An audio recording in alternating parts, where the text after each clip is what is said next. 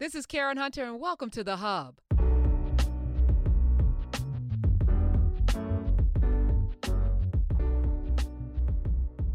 Welcome to another edition to In Class with Doctor Gray Carr. He's Doctor Gray Carr. I'm Karen Hunter. We're here. We're live. Uh, I guess today is fitting the way it started. Yes. I'm looking for this where this where this line of light is coming on my side. I got all these lights on in here, so I don't know. All right, and I apologize because I just I, I got no caught, I got caught reading today. I got caught reading, and then I looked up and I was like, oh. Here, so I don't know. All right, that's and I because I just wait. Why I, is this coming? I got out twice. Hold on. I got caught reading hold today. On. I got caught reading, and then I looked up and I was like, oh. Here, so all right, there, all right. I, hold on, hold on. Let me. Oh, I see what happened. One second, one second. You just have to pause for a minute. Pause. Everything. Today's pause, right? Yeah. All right, here we go. No question. All it takes is a pause. Just a pause. And this is what we're doing today. I think this is so fitting. Um, yeah, I got I got caught reading um, Water Dancer. And uh, yes, of course. I couldn't stop. And then I was like, oh, shoot, it's eleven fifty-five. Our brother put a lot of work into that. People think now, especially now with writing, that, um, you know, and you know this better than probably all of us as a journalist who understands more important that the edit and the rewrite is in many ways more important than the write. People think they can just put blog posts out there and just start tweeting and posting and it's done. No, that's that's the beginning of the writing process. So as much effort as Ta-Nehisi put in that, I'm sure that's why he got caught up. He probably he thought about every one of them words a million times. Mendacity is the word. I just kept, I, I was ruminating on mendacity. He used that word so powerfully. And I'm just sitting there and he keeps talking about the fuse, the fuse that sets off love, that sets off the desire to be free. And once it's lit, it, you can't, I don't know what, whether you can snuff out dynamite once you start, you know, the fuse getting lit, you know, at some point. So, that, you know, it's interesting that you, you you say that in the context of where we are today, of course, but also in the context of the Water Dancer. When we went to um to Kemet, to Egypt last uh, year before, well, no, last year, nineteen, the Water Dancer um had, well, was it two years ago? No, no, it was last year. It hadn't been released. Well, I got I found an advance copy at the Strand uh, on the way, because typically what I'll do is when I leave D C, when we go to Kemet, I take only a handful of books and a handful of clothes and two empty suitcases so that I can get all the books that I missed in the year since we've been to Aswan and Cairo and and Luxor, and go to the bookstores, my, my, my Nubians out there in the market and get the books. So I don't take a lot of books overseas, uh, but I stop usually before I go to J F K and pick up whatever I, you know, my, I, I save space for a couple of books that are new that I'm going to take with me.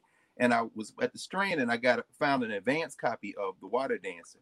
Um, and interestingly enough, I see the Strand is crying broke. And I'm like, wow, if the Strand is crying broke, uh, support these black bookstores, and of course we know people are doing it here, but um anyway, so I found a copy. So great, this is great. I won't ship this back to D C.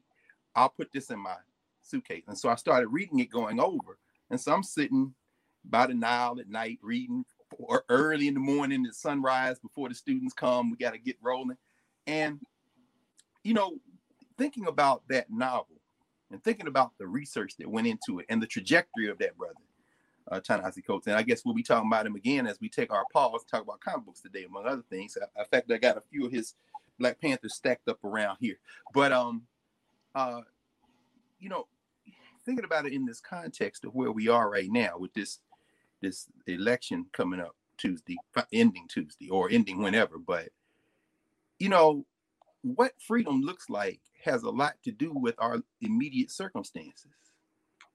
And freedom isn't a only a destination. Freedom is a struggle. Freedom is a process. In fact, there's a book, I think Francisco Paletti, I think is the author of it. I'd have to go look for it. It's called Freedom is a Constant Meeting, where, you know, the author is looking at how they built community and local power in the process of the civil rights movement in Mississippi, or what we call the Black Freedom Movement in the nineteen sixties in Mississippi. She's focusing on in particular, uh, he's focusing on in particular an Italian scholar. And, you know, we think about this when we think about voting, I think too often voting is seen as uh, an end in itself or a destination. It is only one weapon in a constant struggle. So when Ta-Nehisi is writing in the, the Water Dancer about these Africans trying to figure their way to freedom, even if that freedom simply means to be able to possess one's own mind in the middle of an absurd circumstance, and how other people will seize on that for their own uses, sometimes good, sometimes bad. The thing that we must always remember is that our struggle, our collective struggle, part of the liberating effect of that struggle is to participate in that uh, effort in the moment. That's why we see these Black people dancing in lines in Philly and dancing in Detroit. And then people are saying, oh, look at these Negroes. They're being tricked into dancing. You, you really going to try to steal the joy of African people who have determined that this is a weapon in this particular moment that we will use to protect our interests? Because they're not dupes. They are they are simply saying, this is in my interest right now. In fact, it's even in yours. If you could, you know, scrub that little five words you read out of a sentence, out of a paragraph, out of a book that you copied from somebody the other day. No. Stay here with us. This is the moment. And in this moment, this is our moment of saying, in this moment, we choose to do what's in our interest. And, and Ta-Nehisi, every page of that book, you feel that jumping out of the page. I'm yeah. not going to die. You know? And, and let's pause, let's pause there, because being with you takes me back to being three years old in nursery school. Hmm. We had a dance contest. And I remember I had a dance partner. And I stayed up all night practicing the funky chicken. I had the routine, Doctor Carr, in my head, what we were going to do to win. I was yes. three. I remember it like it was yesterday. My God. We get, they call us, me and this little boy, and we get out there. And he does his own thing. But his dance was so amazing that I could just keep up with him. And we ended up winning. Not doing my funky chicken, not doing my plan. Dancing with you is that. I come in every week with this kind of thought, you know, today I was going to talk about the pause because I don't want to talk about the election. Neither I'm do tired. I don't want to talk about Trump. I'm tired. I'm tired. I don't want to talk about Biden. I don't want to talk about Kamala. I want to talk about you. I wanted to, to take a pause and just kind of go off into a space that I know you love. Yeah. And kind of as a blueprint for all of us, because, you know, we, we get so erudite and heady in this pursuit of knowledge and power that we forget the child in us. And yes. so many people are raising children, and the joy that you just talked about when you see us, and I don't care if you're ninety-nine with a cane, when some line music comes on, you dropping that cane, you getting in line. And you, and you how about that? And you, yes. and, it, and it's just who we are. We're not minstrels. They may mock us, but that's the thing that keeps us free, even in the midst of bondage. And that's what the message is. You know, your freedom is up to you no matter what your condition is. Every day you have to pursue it. And that's why, you know, I got kind of hemmed up because I was just ruminating on that. But when I come into this space with you, it's like that dance contest that I'm going to win, but maybe not doing the funky chicken. I'm, well, maybe I'm we know, we know, we know the charts. Yeah, I ain't going to, I ain't going to go off. Look, one thing's for sure. I dance, not going to do my own thing. The only way we do it is together. That's the only way we do it. So that, that morning when he showed up and did that thing, he said, well, I could keep up. Well, how could you keep up? I could keep up because I know how to dance. In fact, Robert Ferris Thompson calls it, uh, he says, that's one of those things he saw where, wherever he went in the African world, on the continent, throughout the United States and Latin America, the Caribbean. He says it's called, uh, he calls it, um, well, two things. One, correct entry and exit. He says, whenever you see these African people, even when they look like they're doing their own thing, that thing is so synced with everyone else that even the solo is part of the collective. Why? Because the people who are around it can watch it, listen, can observe, and sync their movement. That's what people love about our improvisations, jazz, hip hop, double Dutch, you name it. You can do your own thing, but it can't be so far out there that the rest of us can't seize on it, see where it go- is going, and kind of move in and get our rhythm. And the, other, and the other thing is, he says, he, he calls it, uh, he borrows a, a German word, effevism. He said, this is the stronger power that comes from youth. So that the elders, we see it out there. In fact, I have a very good friend whose parents are in Raleigh. And she called him and said, you know, wait, Pop, y'all going to stand in line? yeah, we're going to stand in line. I said, but the line may be long. So don't worry about that. And so when we see elders, we understand that when that music comes on, you don't have to get off your cane. You have to get off your wheelchair. What Robert Ferris Thompson says is when you see an elder dance, sometimes they don't move nothing but their finger. So as the electric slide going, they're doing like this. And everybody like, whoa. In other words, you know, we show. And, and when I went, early voting started in Maryland Monday. Uh, I'm right across the D C state line, right up Georgia Avenue. So I go, I encounter an election judge. Young sister. I said, how old are you? She said, twenty years old. I said, I see you. Young Latina sister. And I checked in, whatever. And now I'm moving through the line, my mask on. I'm going to use electronic, but I got the ballot thing going, right? Some people going to vote by hand. And then when I got to the front, there was a line of chairs. And this line of chairs were people who couldn't stand in the line, who had gotten their ballot. And then the, the election judges were like, every time a person would come who had to sit in the chair, the electing judge would tell somebody in the line, you see that lady right there? Okay, when you get in front, you let her stand up and get in front of you. And I'm in this huge auditorium, a converted rec center library up Georgia Avenue. And what I'm watching is probably maybe at the peak when I was there, a couple hundred people between the judges, the people who are voting, everybody's there. And majority non-white, Asian, Latinx, Latino, Afro-Latino, uh, Guatemalan, Honduran, because I'm listening to people talking like African people, some of them clearly immigrants from other parts of the African world, Africa, the Caribbean, myself, son of someone who came through enslaved, which I got my Paul Robeson on repping today. Again, we, we're going to tie all this in. And I'm saying, see, this is the this is the society that the white nationalists are terrified of. And it's not coming anymore. It's here. You understand? And so because it's here, and, and, and when and when you see a society like this, ain't nobody shouting, ain't nobody screaming. I'm sure some people in that line gonna vote for Trump. But today is not the day you're gonna show out. Because see all these human beings, these are human beings. And you might be a human being too if you let set aside your hate. But in this moment right here, these elders who can't walk, they good. They're placed in a line secured by the rest of us. So there's correct entry and exit. There's epivism. And all of it moves toward a society that we haven't quite achieved yet, except in that moment that we were all in that room. That's what the society we want to live in looks like. Mm-hmm. And so, yeah, yeah, it's going it's going to be a beautiful thing, you know, or not. We might just have to knuck if we buck. But guess what? You're not going to win. And, and speaking of that, I spent last weekend because I'm I'm studying studying genres and I'm studying television and movies because I want to get back into writing. And I watched this te- television series called Queen's Gambit. The Queen's Gambit. It's on Netflix. Do you play chess? I started the first episode. It looks fascinating. How is it? It's amazing. So I'm not going to give away anything, but she is a prodigy.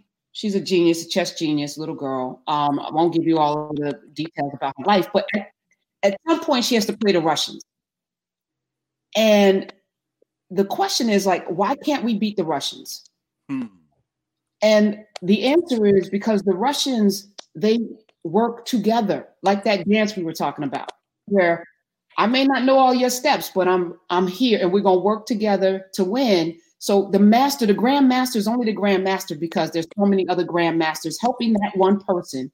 They'll pause. This is where the pause comes in. And shout out to Jaquette Timmons, who does a podcast uh, on my on my Hub network. And this week, her her podcast was about the importance of taking a pause, even in conversation, just taking a breath. They will pause in the midst of a match if it's getting tight. Set the clock, put their movements, and then go convene and talk about what the next move should be. She was operating as a solo op, you know, person because she was a genius. And somebody said to her, in order to win, you need a team. You need what they have. And I just thought about it in reference to this family that we've created here during this, in this space, during this time. And what you just said is codified everything that I already know, that we need all hands on deck. Yes, we, and working together. And what you said, working together and working in concert and conferring, you know, man, Karen, again, thank you. And everybody who's joining every week, I'm glad folks are subscribing. I see the numbers going up and, you know, it's, it's a very important moment what we have here. Uh-oh. Looks like some energy. Does like sound like look like the electricity tried to go off, but I'm on the phone, so it should be okay.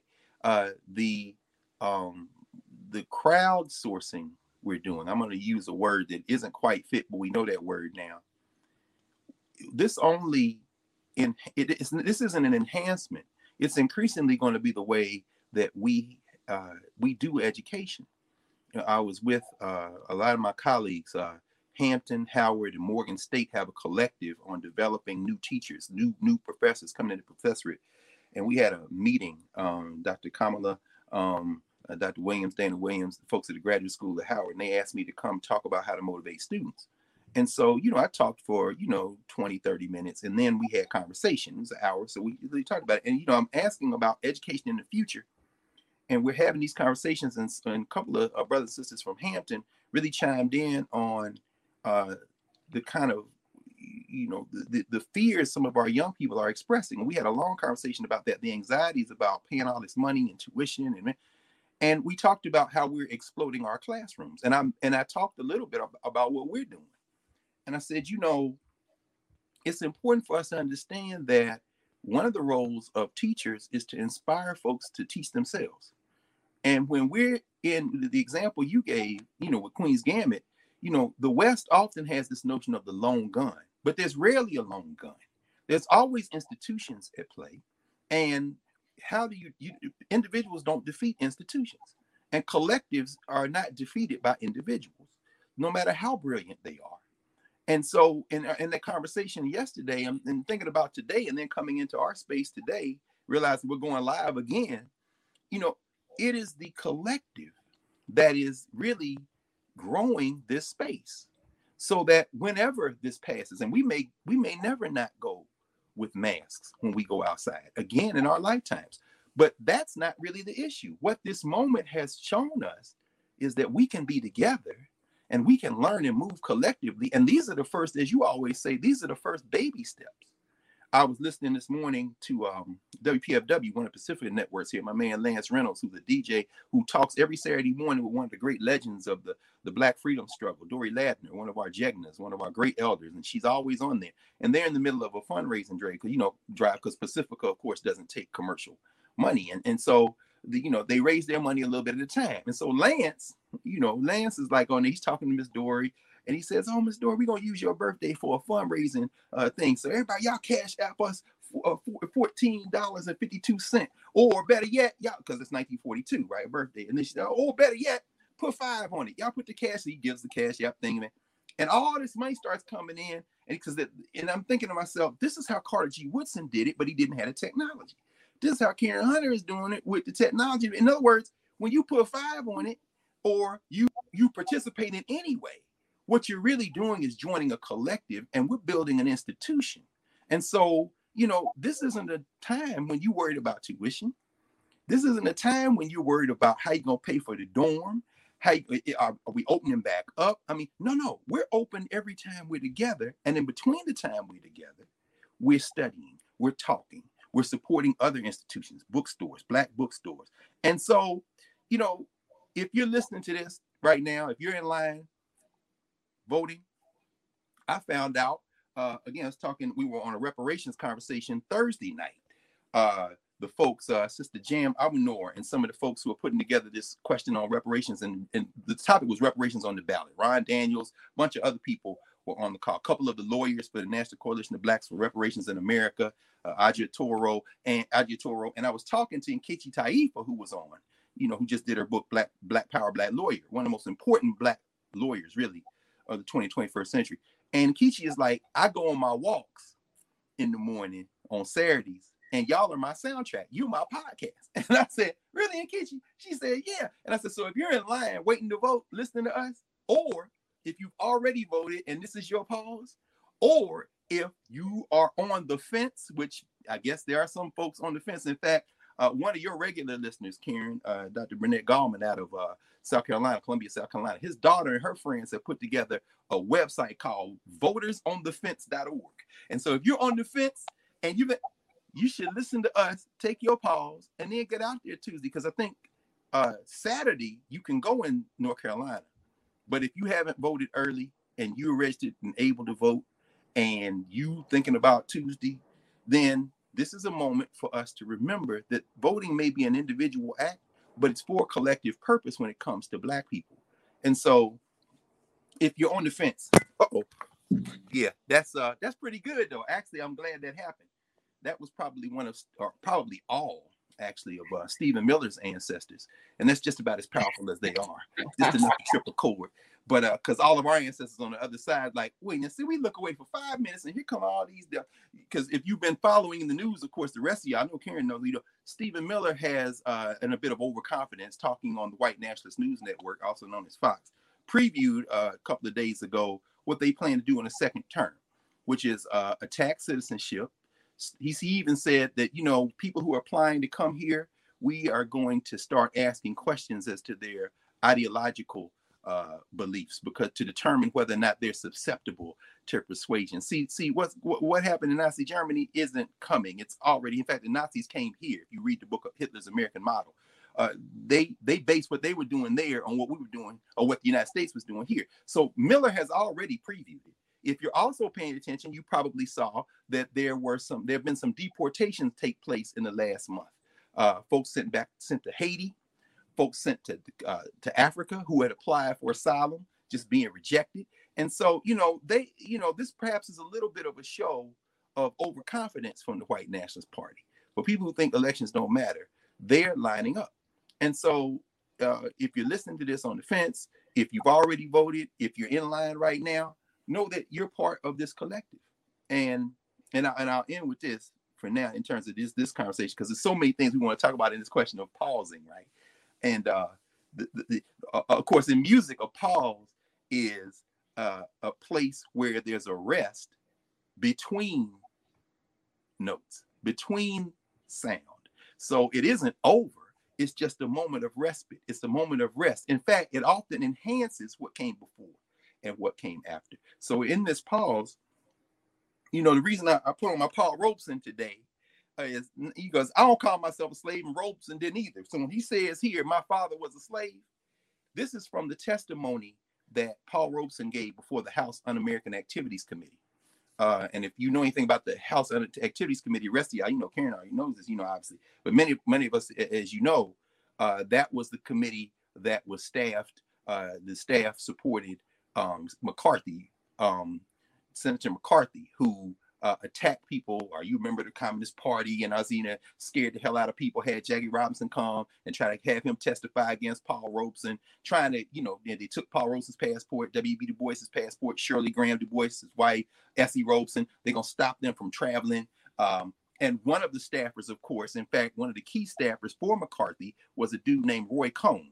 And so you all know Roy Cohn was Donald Trump's mentor. You know, he's also on the other side, probably ganged up with Stephen Miller's ancestors, and that's all he could do was stop this and turn his phone over for a second. Very weak ancestors. But at any rate, uh, this question of whether or not you an American or not, Paul Robeson was like, look, my father was a slave, and I'm going to stay here, and I'm going to have a piece of this country, and none of you fascist-minded people are going to drive me away. Am I clear? Now, does that mean Paul Robeson was a flag waver? No. It does not. Even Jack Robinson, who was brought in to say, you know, I don't know if Robeson should be talking like that. Even Jack Robinson wrote in his autobiography, published after he passed, that he didn't salute the flag. Jack Robinson was a veteran who had been court-martialed when he was in the Army because he wouldn't put up with segregation. But Jack, Jack Robinson said, I don't salute the flag from birth. In, in Georgia in nineteen nineteen and now. I never had it made. So, so, but it wasn't that Robeson was that, you know, flag waver. What Robeson is saying, and in fact, in, in the title of the biography that his wife, Eslanda, one of the books she wrote, and she wrote several books, was Paul Robeson Negro. And she talks about them, the Robesons, being citizens of the world. There's a mountain name for Paul Robeson in Russia.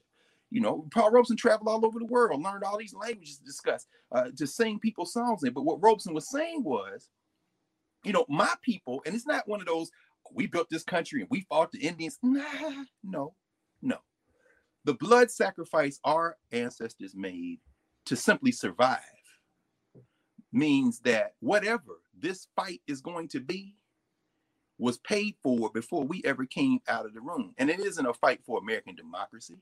It's a fight for survival and a fight to thrive as human in the world. And no fascists are going to stop us. When after next week, when the sun rises, we have to figure out, okay, what's next? Because voting ain't the yellow tape. We're not running through a finish line. That's just a, a, a strategy on the way to the next thing. So that's why that's why I wrote, read, wore my Paul Robeson. And the other reason I wore it, I thought about it, you know, because we're going to talk a little bit about pausing and think about things that bring people joy. And, um, you know, oh, there is one other thing, but I'll mention this in a minute because I'm Miz Robeson. This just came out. This is a graphic biography of Paul Robeson. Uh, very interesting. The art and text is by Sharon Rudall, and it was edited by Paul Buell and Lawrence Ware. Paul Buell is one of the biographers. In fact, he did biographies of C L R James, but he also did a lot of work, or did a lot of work on James, did a graphic novel on James too. But we're going to talk a little about comic books later on, or, you know, intermittently. And, you know, when we think about young people in particular, you know, who might not be encouraged in today's climate to sit and read a book with no pages, although we should always encourage, particularly young people watching this. No pictures. No pictures. Right. I'm sorry. Thank you. No, no pictures. Right. This is that right. No pictures. The graphic novel is a nice point of entry. And, and, and one of the reasons I like these types of graphic novels is because they come with a nice little bibliography and then an essay at the end. And, you know, it's pretty well done. It's pretty well done. You know, it's got Paul Robeson in there with, you know, singing Old Man River. Of course, people always know that one, right? Old Man River just keeps moving, moving along. This isn't even the first one, but it's a nice little graphic bi- biography of Robeson. But I can't, I thought I saw you, um, I guess it was this morning, uh, tweeted something about Sean Connery. He made transition. Yeah, ninety. My, uh, you think about Sean Connery. I saw what you said. Yeah, he was the, the, the baddest Bond. You know, I hated all the rest of them. Did you? Um, yeah. I, yeah. Pierce Brosnan. Roger Moore. Yeah. Nah, something about them. Sean Connery had swag. Um, and then somebody came on my timeline was like, well, he was a Brexit person and he was horrible. I was like, that's not what I know. And that may all be true. But, you know, Sean Connery always seemed to be. And, and oh, speaking of chess, he, he played in this film where he was teaching a young brother how to play chess. And, you know, he just always seemed very affable to me. I like I like him and his style. And there was something about the Scottish brogue. And I don't know. I just was, it, wait, was that uh, it wasn't Finding Forrester. Yeah, I think it was Finding Forrester. Where, where, where, where the kid went to the rich school and he was the uh, graduate, but he was a recluse. He was living in the same apartment yes. building. Yes. That's right. You know, it's interesting, Connery, because I think I probably feel felt about him and feel about him the same way you did and do. In turn, because we grew up in that era, you know, it was a, you know, I never saw a James Bond movie in the theater with Sean Connery because we were too young, and so we had to wait for it to come on T V, you know. And it was many years later when, uh, you know, as an adult, then watched these other Sean Connery, uh, other James Bonds. It was later to, you know, start digging around in the history of Ian Fleming and looking at the role of James Bond that I understood that the Bond movies really. Uh, were an extension and metaphor of World War Two, British and American imperialism, right? The tensions between the American agents and, and Bond, and then, you know, how they, and it seemed like every time they had a villain, it was either an Asian or an African, like the first Roger Moore film, Live and Let Die. That's probably of the Bond films, as far as I'm concerned. This is I always tell the students when we when we start thinking about these things, you know, that's probably the most racist of the Bond films. And they, and they and it had some competition. Remember, Live and Let Die had Yaphet Kotto. He was the drug lord in Harlem. Yes. And also the voodoo guy. And Jane Seymour was the voodoo queen with the tarot cards. And I'm like, this is pure red racism. But as children, we rooting for Bond, right? It, it, I want to say it was the, was it the first, no. Where, which was the one where uh, he went in the hotel room and the sister with the afro was the agent from America. Um, I don't know if it was From Russia with Love or Doctor No, but it might've been Doctor No, that was the first one. But anyway, I, I raise it because, you know, I did see that he had made transition. And of course he was born in the slums of Edinburgh. He was, he was working poor, actually he was poor poor. And he was a Scottish nationalist till he died.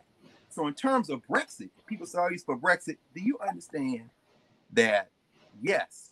He was a subject of the British Crown, but he was part of the crew that wanted Scottish independence from Great Britain, because if you know the history of Scotland, Scotland and Ireland and Wales, in other words, what they call Great Britain, you understand England is the colonizer.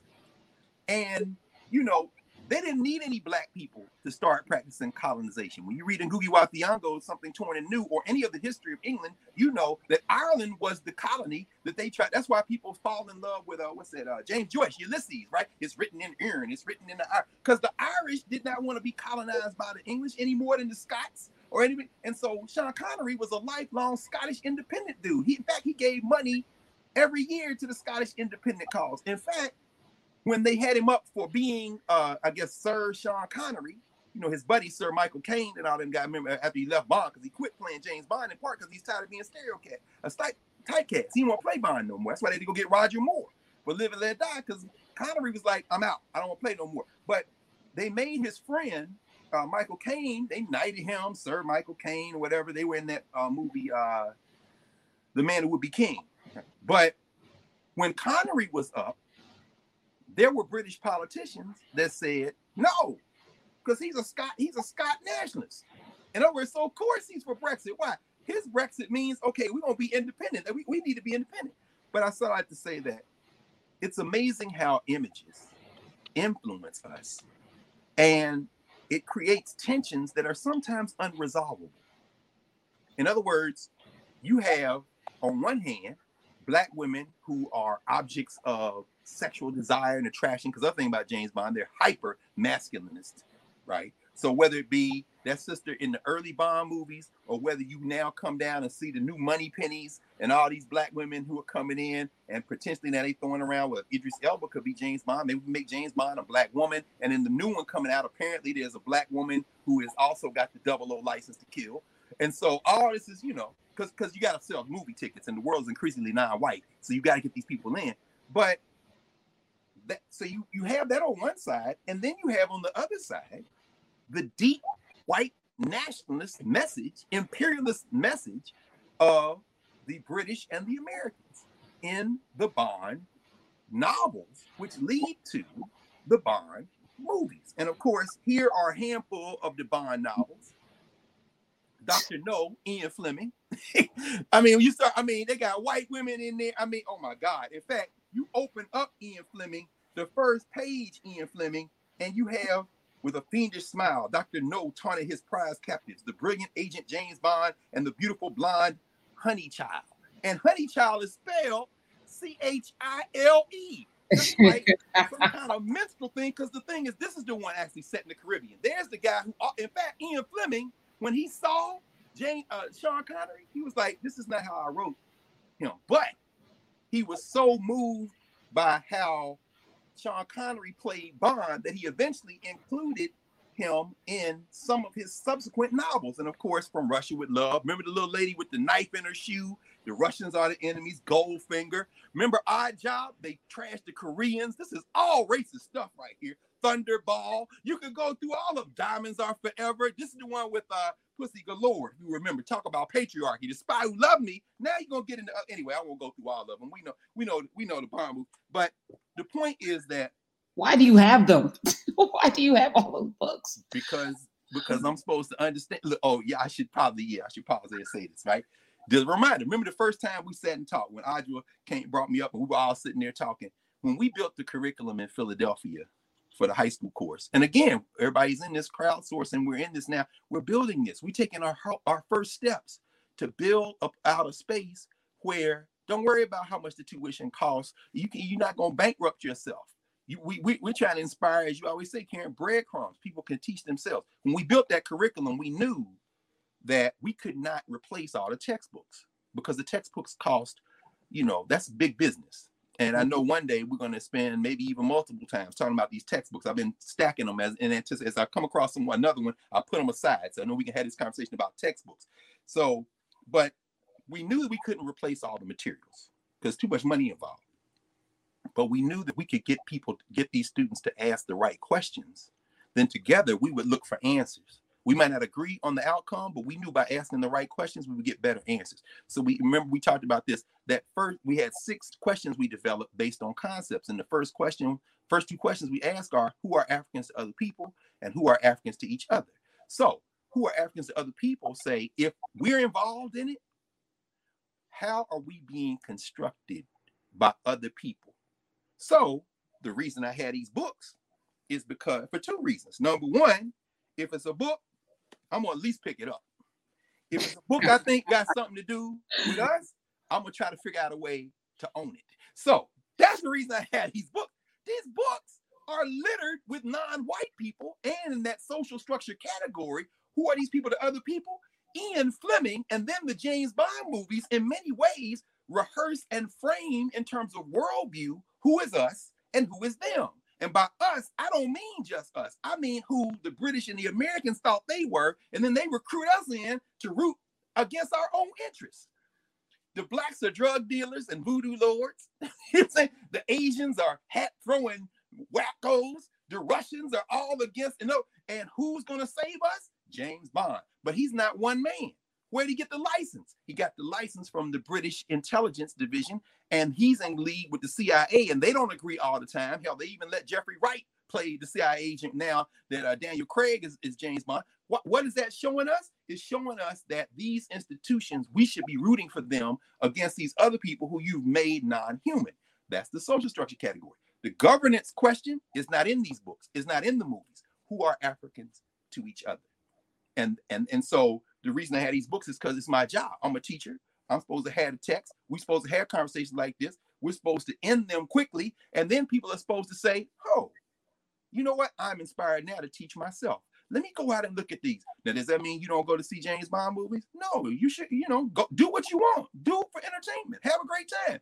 I'll go see the next one because I'm going to see how they're going to play this sister in here who I seen in the trailer is shooting from a distance, sniping. And I saw it's a young black woman. Just like they got a new black woman playing Batwoman. Just like uh, Lovecraft County, uh, Lovecraft is black as hell. Just like Watchmen, all the comics are sitting right over. I can see them are black as hell. I'm going to go.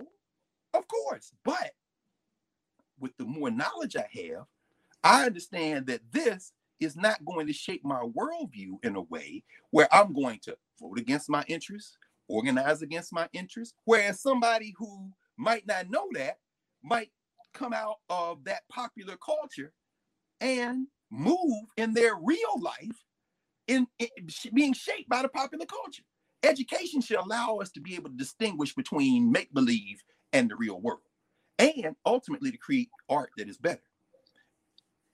So that's what I mean, you know, of course, you know, in fact, this ain't even all of them, this is the paperbacks. I got these because, you know, paperbacks are, they, they, they did these ser- this series, but then they have a corresponding group of hardbacks and the rest of them are there. But I'm fascinated by Ian Fleming because Ian Fleming was a British imperialist and, you know, Britain lost its empire, uh, including what became the United States of America. And the tensions there are always interesting to me because while these things happen between European nation states, what doesn't happen is, or very rarely happens, is that any of those nation states break ranks with any of their brethren and join with some of the non-white world. you, that, that you're not going to see. In fact, we should probably, oh, I hope I have it around here somewhere. I'm looking for, oh, well, I was looking for it, Ron Walters, because, you know, I was reading Ron Walters earlier today, and oh, I don't know what I did with it. That's unfortunate because... Yeah, it's always that, that pile is getting bigger and bigger. People are concerned for your safety. I just want to... Oh, no, no, no, no, no. That's an optical illusion. See, what happens is, see, y'all see these books over here? These books come from when I'm looking for other books, and then I'll stack these books up here. But what you can't see is the all the rows, all the rows behind, and then over that way with all those books. So no, no, no, don't even worry about that. No, ain't nothing collapsing, ain't nothing moving. However, w- while you asked, the ancestors moved this. This is the book I was looking at the other day. Uh, this is an important book, and then I know we got we're gonna talk about comics. We got we got time to talk about that. We need to. This is a book, White Nationalism, Black Interest. Let me talk. This is another of Ron Walters' books, The Great Political Scientist, out of Wichita, Kansas. Um, Pan-Africanist, very important. He dedicates the book to the Reverend Jesse Jackson Senior In fact, there's a new Jesse Jackson book. Do I have that over here? Oh, I don't know what I did with it. Maybe, oh yeah, here it is. Here it is. See, nothing collapsed. Ain't nothing gonna collapse. The stuff is over here. I just gotta go quickly and go fairly efficiently. Yeah, this is uh, David Masacrota's book, I Am Somebody, Why Jesse Jackson Matters, which made me, which tickled me to no end. I got to get up for this, Karen, because when I was, I was starting to read it the other day, I know y'all can't see me right now because I had to stand up and reach across to another part of the reading desk I have here. It's a couple of other books. I started pulling together my Jesse pile after I started reading this book, Adolph Reed's uh, Jesse Jackson Phenomenon, which is the first book to talk about the eighty-four campaign, which was very important. In fact, to tie to something we talked about last week, Adolph Reed Junior is from Little Rock, Arkansas. His father, Adolph Reed Senior, one of the most brilliant political scientists of the twentieth century, taught at black schools, Southern University, University of Arkansas, Pine Bluff. Very important brother. Uh, Adolph Reed Senior graduated from that Dunbar High School we were talking about last week. But at any rate, but this is the book. Do you know this sister, uh, Karen, Barbara Reynolds? I don't know her personally, but I you do know, yeah, she's, yes. she's a member of the craft with you, right? Yes. Yes. I, I knew her because I guess when I was in college, I guess she was writing for U S A Today. That's why I first encountered her. Um, this is the first. How many pages is that book? Oh, damn. She did. This book is four hundred eighty-nine pages with the index. This is the first major biography of Jesse Jackson. Jesse Jackson, the man, the movement of myth, Barbara A. Reynolds. In fact, there are passages in this book that Jesse and them did not like. And so they went after Barbara Reynolds and they published another edition called Jesse Jackson, America's David. So those you who had that book, this is the book that came before it. It Jesse didn't like. But the reason I bring any of them up, and there are a number of other Jesse books. These are just a couple that I had in, in arm's length. The, re- the reason I bring them up is because, you know, Ron Walters worked in those Jackson campaigns and he always organized for black political power.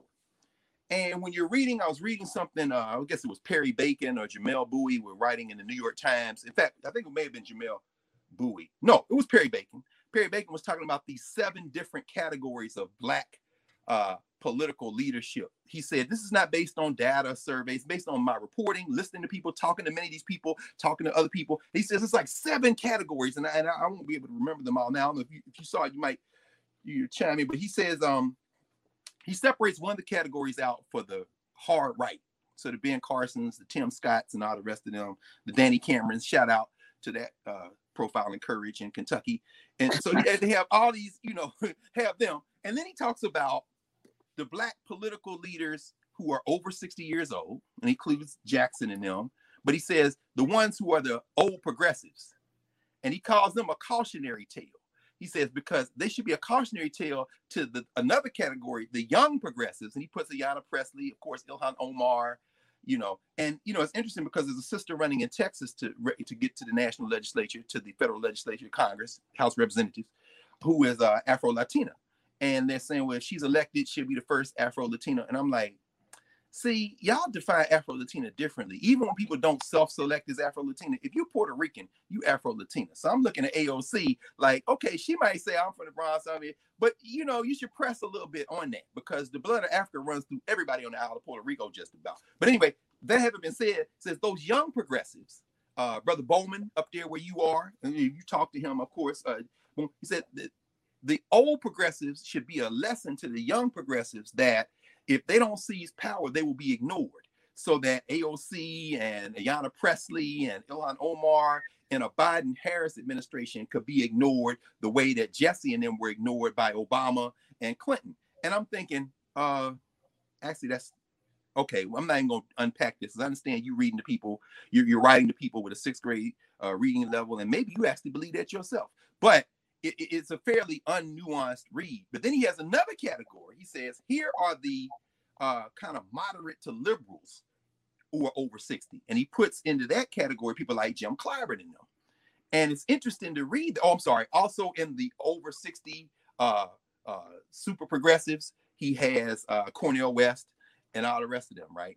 And so then he says, with the category of over sixty kind of liberal centrists, he's got John Lewis, had, had John Lewis, of course, uh, James Clyburn and them, uh, um, uh, Sheila Jackson Lee, most of the Congressional Black Caucus. He's saying these people are the descendants of that first and second wave of Black elected officials post Voting Rights Act nineteen sixty-five, who are now inside the Democratic Party saying, in order for us to leverage this power to advance our collective objectives, we've got to we've got to remain viable. But he's distinguishing them from another group that includes Hassan Jeffries, Hakeem rather, not Hassan, of course, Hassan's at Ohio State, his brother, Hakeem Jeffries. And so he's saying these people who have often come out against some of the Black progressives and sided with the Democratic Party over other insurgents in the Democratic Party, like Charles Booker in Kentucky and them, they are really trying to position themselves to advance leadership. Now, I went through all that to say this. If there's somebody on the fence, voters on the fence, if there are Black people who are saying the parties are the same, now let's just pause here for ten seconds and say this. If you're saying the parties are the same, well, two things. Probably you're not watching this. And number two, you just can't let it go, because that, that's just flat foot wrong. But anyway, now let's resume the, the, the uh, content-based part of our conversation. So what we're, what we're seeing is that if you're still on the fence, understand that if the Democratic Party wins the presidency next week or next or at the end of the month, whenever they, you know, because that's another thing I want to mention is the Supreme Court. Because the White Nationalist Party now, let me just drop this footnote very quick. The White Nationalist Party now has pulled out all the stops. All the pretenses have been dropped. We went through the court's decisions, or the court's, uh, the court's not even opinions. They're not opinions. They're shadow opinions. Yeah, shadow opinion Supreme Court means we're going to vote and take a vote, and then we're just going to say what it is in terms of either denying an injunction or upholding a, an injunction from a, uh, or a stay from a lower court, a lower federal court. We're going to just say what, what our ruling is, but we won't write why. Now, if any of the justices want to write why, or why they dissent from the vote, they can do that. So over the last week, we've seen it happen in North Carolina. We've seen it happen in uh, Wisconsin. We've seen it happen in Pennsylvania. And so you, it, we went through those decisions uh, Wednesday night with my class at the law school. And it's one of the reasons I really value the time I get to spend teaching at, at Howard Law School, because I get some of the most brilliant students in the world. And these are Uh, Black students almost always. I, mean, I have sometimes I have a couple of students who are not Black, and that also enhances it as well.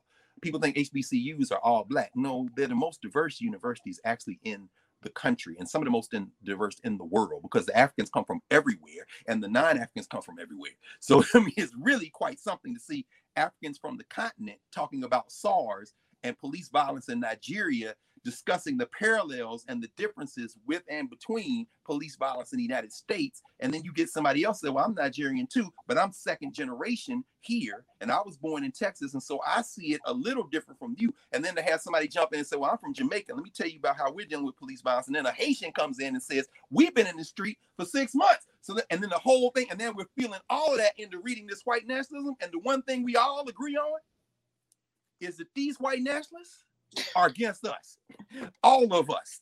So we go through the rulings, or go through the, the writings, the opinions, the, the, the defenses. And you see Samuel Alito saying that the Supreme Court should intervene in state constitutional matters when a state Supreme Court has ruled on the state constitution, because the federal constitution, when it says legislative, in other words, uh, elections should be a matter of the state legislation, legislature. That means only the elected legislature and not the courts. They, their move is to read the state Supreme Courts out of being able to interpret their own state constitutions. So all you conservatives who talk about, well, conservatives are for small government. Okay, stop repeating what you heard in high school and look at the world as it is. It's white nationalism. Ron Walterson wrote a book on it. Stop listening to people on YouTube and not then going and studying for yourself. See, that's the, that's the distinction between our time together and everybody else. We're going to tell you to go looking for yourself. You understand? So, so, so what they're doing is, and I know you saw it, Karen, right?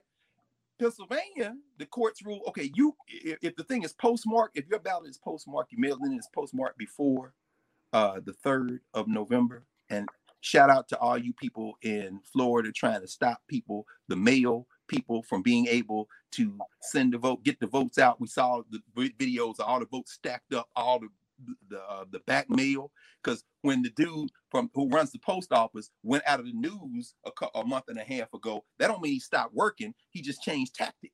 You know what I'm saying? I can't come up here talking. Let me just be quiet. Okay, okay, yeah, we'll put the machines back. Yeah, we'll, we'll, we'll put the ballot boxes back. And they, now let me get out the news so we can continue to get this thing close enough to steal. But at any rate, Pennsylvania said if it's postmarked before the third of November, you can count it for up to nine days.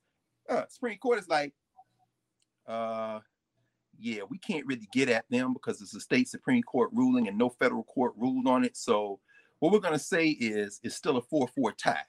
And why is it a four four tie? I thought you swore in the handmaid. Well, they swore the handmaid in, but what the court uh, P R people told the press was uh, Comey Barrett did not have time to brief and read. But when you read the opinion, the why, why they did it, because they didn't they didn't write an opinion. But when you write the justices who decided they wanted to write, what you read in there, Alito says, you know what? This is not to say that if you come back to this court with a motion not to count those votes that come back, come in after the third, even though they were postmarked before the third, this is not to say that we should not. In fact, we should review that. So this is what this is the move they did. If on November the third, it looked like the, the vote is going for Trump, the Republican Party who controls the Pennsylvania state legislature, they're not going back to the courts. If it looks like the vote is for Biden, they're going to go back to the court. And what this racist Alito then told them is, come on back. The handmaid's here now. We got a six three, and we're going to run a Boston on y'all. In other words, they are setting it up to steal by deciding state by state if they're going to count the absentee, I'm sorry, the, the mail-in vote ballots that come in, even though they're postmarked before the third, if they come in after the third. So I went through all that, and I know we're going we're gonna really get to the other stuff now. I mean, I went through all that to say this. When you read Ron Walters' book, and, and there, there's a shelf, I mean, there's a library of books. Notice we got two and a third centuries of thinking about these things, of struggle and people who have spent time thinking about it. Ron Walters wrote this book in two thousand three. And what he does in this book, the last chapter, is the integrity of Black interest. In fact, let me just go to two forty-nine and let him speak for himself. He says, embedded in the white nationalist ideology is the goal of achieving as much quote-unquote freedom from government intervention as possible, meaning you're not going to interfere with the interests of white nationalism. He doesn't mean states' rights. He doesn't mean local government. He means white nationalism. So if it's white nationalism, if local government helps, that's what we're for. If intervening in state constitutions means, that's what we're for. He's, in other words, it, we're, we're, we're, we're advancing our interests. Second sentence, and last sentence I'll read. For people of African descent, this has meant white nationalists are free to inflict considerable damage upon them through the unbridled use of their group's power. What does that mean? That means that are the Democrat, don't think about this like it's a movie. This isn't Black people. It's Black people versus white nationalism always. So stop thinking when we instead don't take out Black people and put in Democrat, and don't take out white nationalism and put in Republican. No, it's Black. See this? Black interests versus white nationalism. So if we go into the game and we say, okay, what side are we on? We're always on Black interest side. What's the game? The game is Republicans versus Democrats. Okay, well, I'm not playing. Hold on. You do realize that one of the things that's being decided is something that's going to affect you. Oh, well, shit, which one of these teams I'm signing up with? Let me go sign up with the Democrat. See, you're a Democrat. No, fool, did you? What part of this don't you understand? You know what I'm saying? Now, I'm sure somebody can write torch the comments. I'm sure my friends who like to stay up and make little videos and tip out little things that we talk about, Micah. But let's do do they? Oh, yeah, you know that. You know that. Oh, but, but, but, but, but it's okay, because at the end of the day, we've got to always advance Black interests. And what Ron Walters is saying at this is that white nationalism invades the American political system in order to advance its interests. And so it relies on those who are white, who believe that there's a system other than white nationalism. It relies on them to politely kind of coddle white nationalism. That's Chuck Schumer and them. In other words, well, you know, the institution of the Senate. Dude, it ain't no institution. Why are you, why you keep talking to these people like y'all colleagues? These guys are playing. You understand? I know you want to be nice. I know that's why y'all have the rules where you can't talk about any other people. I know that's when one of us decides that we can't take it no more. You want to censor us. You want to chastise us. You want, no, but that, that both sides, there ain't no institutions. There's white nationalism and there's those who oppose it. And what they've done now, and he goes through this in great detail in this book, what they've done now is invade this system enough so that what we've got to decide next week or in these, you know, days. I think now early voting has ended, as I said, in most places, but it's still a lot of places like, I think today may be the last day in North Carolina. What we've got to decide is what action will be in our best short-term interest. And then, you know, if the Democrats win uh, next week, then whatever, you know, those those seven categories or those six categories or those fifteen categories, however you want to chop it up, that's when you're going to see the beef emerge. That's when you're going to see people come out and say, hey, Joe, public option. Let's move, bro. Let's go. Hey, green green jobs. Let's go. And you're going to see some of the conservative people in the Democrat Party say, oh, no, uh, no, uh-uh. And that's when you're going to see the thing. But let's what? Let's get to that. Because what you don't want to be at is Stephen Miller got ideology tests for your cousins and them trying to get here over in Nigeria. And they stop him at J F K and say, let me ask you a question. I see your last name is Muhammad. Yes. All my papers are in order. Now, papers, you know, that was November the second. This November the twentieth. Oh, my God. Ain't no papers.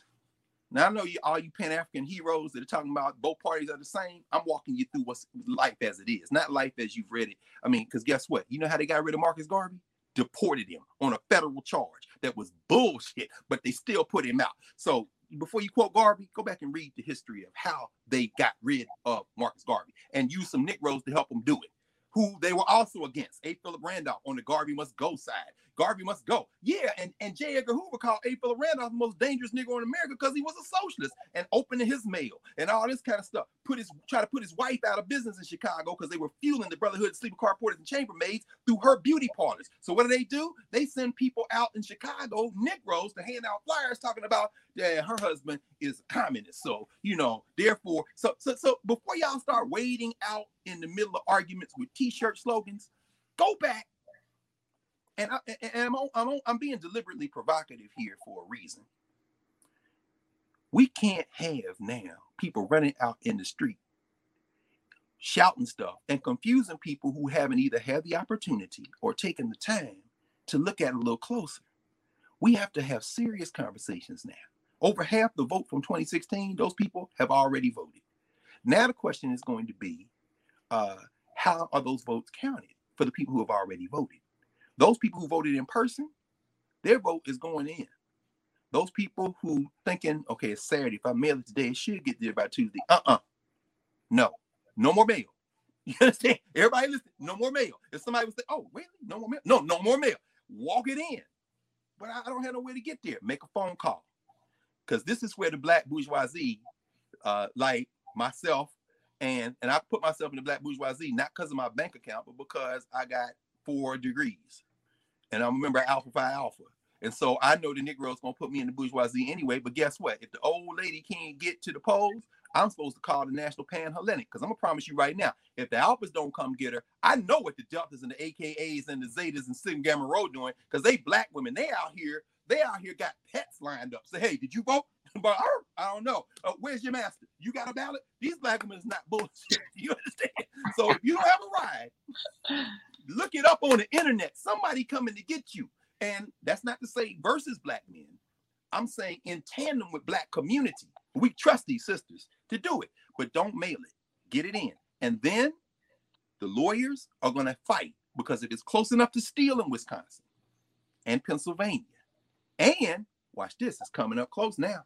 Texas, Georgia, because them Negroes in Harris County, Texas, where my mama is and my sister and brother-in-law and niece and nephew, them Negroes have already voted in, they voted more already in person early voting than they than than the total number in twenty sixteen in Harris County. Because that, that white nationalist governor of Texas said, I'm going to bust out and say you get one place to drop your ballot off. So guess what? They ain't even giving them the chance, because in twenty sixteen, they flipped Harris County and elected all these black and brown judges, elected officials. You know what I'm saying? I don't, have you talked to Karen? I don't know if you talked to any of them. I know there's a Latina sister who is the, the chief judge in Harris County. She's yeah. the they have they elected sixteen black judges. One of them passed away. I had yes. a of them on the show, uh, on my radio show on Sirius X M.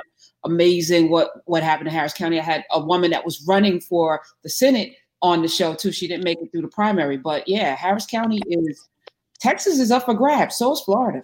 It's up for grabs, and so is Florida. Karen, that's so important. What you just said. I mean, are y'all listening? This is another reason. I tell you, I, and again, I keep saying this, but it's important that, that it keep being said. It, we keep saying it. That's the reason I'm. One of the many reasons I'm very grateful for this space that, that you've created and that you're creating. This is the type of conversation, informed conversation, that is lifeblood to our people. So if you don't mind, I mean, you know, when you and you talk to them, you know, how important is this engagement in the political process to advance our interests, which have nothing to do with the political apparatus we're using and everything to do with what's in our best interest? How important was it to put these officials in place in Harris County, in your mind? I mean, you talk about judges all the time, you know, sixteen black women judges. Wow. In, a, in a state that still has cotton fields where they still send people in prison out to pick cotton. You tell me. That's it. And, and in Florida, where so many people were disenfranchised and then they tried to hit them with a poll tax. Yes. How important is it to have elected officials who are going to say, no, you don't, that's, you can vote. That's right. That's right. And you must vote.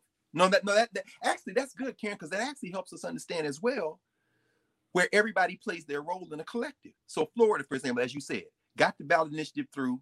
The Florida legislature, controlled by Republicans, figures out a way to basically use the criminal conviction as a poll tax, because that's really what they're doing. Saying, well, no, no, no, you may be out of jail, you know, you're off parole or on parole, but you have to now pay all the court-affiliated costs. Because some of these costs are, well, I don't have a job yet. I mean, no problem. Until you do that, you can't vote. Ah, but the people of Florida said, we don't give a damn what the people of Florida said. The white nationalist party, through gerrymander and everything else, controls the legislature. And so therefore, so then what? How much is the bill? Well, you owe four hundred thirty-eight dollars. Okay, what about you? Now, guess what? Here is where somebody comes in and says, you know what? I'm not a federal judge. I didn't do the ballot initiative like the brother in Florida who says, I'm going to recover my voting rights, who I have to formally, you know, returning citizens. Uh, I'm not a lobbyist. You know, I'm a basketball player. But guess what? Y'all pay me a lot of money to play basketball. You know what? How much is the bill? I'm gonna play my role. That's LeBron James. Do y'all understand? See, everybody got a role. So people shouldn't be out here saying, oh, you're entertained, you ain't got no opinion. No, no, no, no, no, no. That ain't about that. If we're talking collective, everyone has a role. Okay, I don't have the money. Excuse me. I have the money and I have something else too. What? I have a platform. See all these people out here who love watching me play basketball? I'm going to go over them saying, you love what you made a lot of money off me playing basketball. You just like taking your picture, you know, with me. That's very nice. Okay, I'm going to need one hundred thousand dollars from you. I'm going to need fifty thousand dollars from you. I'm going to need two hundred thousand dollars from you. I'm going to need a million from you. And so LeBron James gets the thing together. Guess what? This is a man that knows his role. You understand? I'm going to play that role. Now, that doesn't mean that LeBron James, after he retires, can't go get a law degree and go practice law and end up being on the Supreme Court. It doesn't mean that. In fact, the guy I'm wearing right here, this guy was an All-American football player. This guy was Phi Beta Kappa at Rutgers, graduated top of his class. The man went to Columbia Law School and got a law degree. Quit practicing law because his wife is like, you got a great singing voice, you're a great actor. Come on, I'm going to manage you. Let's move. Becomes the biggest theater movie star and recording artist in the world.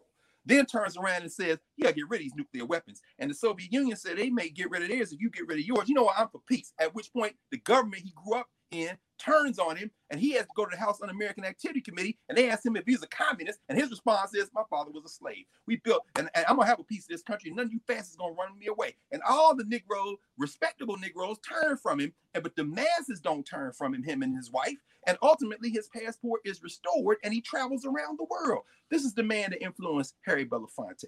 This is the man that influenced and was friends with W E B Du Bois, who respected Du Bois so much. While people are quoting Du Bois's uh, nineteen fifty-some article, Why I Won't Vote. You should go read a little deeper about uh, W B. Du Bois, who ran for Senate, actually, in New York State on a third-party ticket. You know, there are places where you can say that, and, you know, like Washington, D C, or where I am, Maryland, that's cool. But somebody's listening to you in Georgia, and somebody's listening to you in Texas, and somebody's listening to you in South Carolina, and that might be the vote that gets it just in the threshold to steal. So Alito and Clarence Thomas and, uh, and Amy Coney Barrett and Justice McGonnell Gorsuch and Justice Beer Kavanaugh got five now. And guess what? John Roberts, who's weeping tears now because his precious Supreme Court is now occupied by the white nationalist party and he can't do nothing about it. He can count. Once you count to five, it's over. With a Democrat in there, you can actually think, you know, there's no number. There's no number for people on the Supreme Court. So, you know, I think we should expand, and we should expand the federal courts as well, the courts of appeal and maybe the district courts. You can't do that. We got the numbers, Mitch. So this is what we're not going to do no more. We're not going to sit and be like, and then my colleague from Kentucky uh, is concerned. No, there ain't no colleagues. Ain't no colleagues. Sweet Lindsay, Lil Lynn from South Carolina that ignored the Senate rules and pushed your handmaid through, even though you're not supposed to be able to do that without the quorum and none of the Democrats were there. Guess what? When it flips, if you're still in the Senate, because somebody in South Carolina turned off them fools talking about it's the same party right. And put Lindsay, uh, Jamie Harrison in. And Jamie Harrison, let's be clear, is in that Hakeem Jeffries lane. So just because he wins don't mean he going to vote to expand the court. You're going to have to light a little fire under him and remind him that's a six-year term, bro. Don't worry about uh, re-election. Let's put a little heart in you when you show up over there, you know, and you go on and vote the right way. And we'll worry about re-election in year five, because by then a bunch more of these babies going to have turned eighteen, and they ain't never going to win another election in South Carolina or Georgia or Texas. And that's why they're fighting so hard in twenty twenty, because they know this is the last election they can have close enough to steal, because all them babies y'all been having the last ten, fifteen years, many of them going to be eighteen in twenty twenty-four. And you get a little step closer to building the kind of society where you can then say the United States government has dropped all the uh, the barriers to having dual citizenship. Now, I'm sorry, A D O S, I don't know about y'all. My people came out of enslavement, but I'd like to have a passport, a Nigerian passport, a Ghanaian passport, a South African passport. I'm gonna get all them passports. Now, y'all can stay here with your red, white, and blue passport and keep begging these people to see you and feel seen and all that kind of stuff. I'm gonna get some more passports, because I'm gonna tell you what makes the American passport stronger for you. When the Nigerians come in and say, I understand that the police shot one of our nationals last night in Kansas City. Oh, watch how quick that helps you in your local struggle, A D O S. So you got to understand the world as it is, not the world as somebody told you in a twenty-minute video.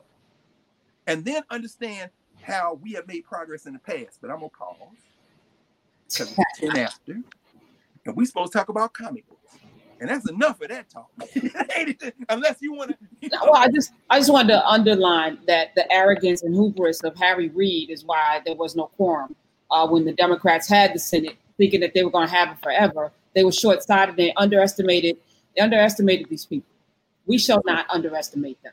We We've been watching them for four hundred years. We know what they're capable of. We have uh, been literally under their knee, and uh, yeah, we will not underestimate them. We will not be childish in the way in which we move in the world. We're going to be very cerebral and sober and move forward. And I wanted to take this pause today because I know as we head into next week, it's going to be stressful, maybe. Um, even though I do think Biden's going to win in a landslide, I do think that maybe we won't know that night. Maybe we will. I don't know what unrest is going to come out no. of a Biden victory. I think there will be. So I just need us to just let our hair down and just relax a little bit and love on one another. And I know that you love comic books, so I wanted to take the day to just, you know, celebrate you and your love of, of comics, and also kind of like as a, you know, a fine line for, for folk to, to, to be okay with being quote unquote nerds, be okay with just liking frivol- frivolous things that people think are frivolous. But I think that the television watching, the comic books, the novels, all of that builds build you as a person and round you out. I agree. So let's let's okay. So then good. Let's spend some time on that. You're right. And thank you for, you know, I love celebrating me gets to celebrate. We get to celebrate each other and celebrate us, because there's a lot of people who are into this. In fact, let me ask you, uh, Karen, do you remember your first encounter with a comic book? No, I actually am not a comic book fan. You said that before. Yeah, I'm not. Uh, I I watched the comic strips, you know, like uh, Hagar the Horrible and Beetle Beetle Bailey, and me too. Know, yeah, so I grew up on that and and doing a little crosswords in the, in the back of the comic. Like, I love newspapers. Yeah. My dad loved to read newspapers, so I would get the comics on on Saturday or Sunday. You know, they'd come on Saturday, Sunday. I would go read those comic strips, but I was not a comic book person at all. So. Well, you, well you, said, you said that before. You said I remember you said it before we were talking. Because so many many folks who were listening and watching that don't remember. Karen said that, and you know, all comics are is sequential storytelling, visual storytelling in sequence. And as we talked about the, when we talked about comics a little while ago, just for brief briefly, we know that Africans have been doing that since the beginning of humanity, and the highest form. After, you know, cave paintings and things like that, where you see the stories in sequence, or or at least see the gestures towards stories. The uh, the form that we've seen in terms of the kind of early perfection of the sequence storytelling is the Egyptians. So when you go in the tombs and temples of Egypt, you're looking at sequential storytelling. That's what that is. They're, they're telling stories. I mean, so it is the form that comics use.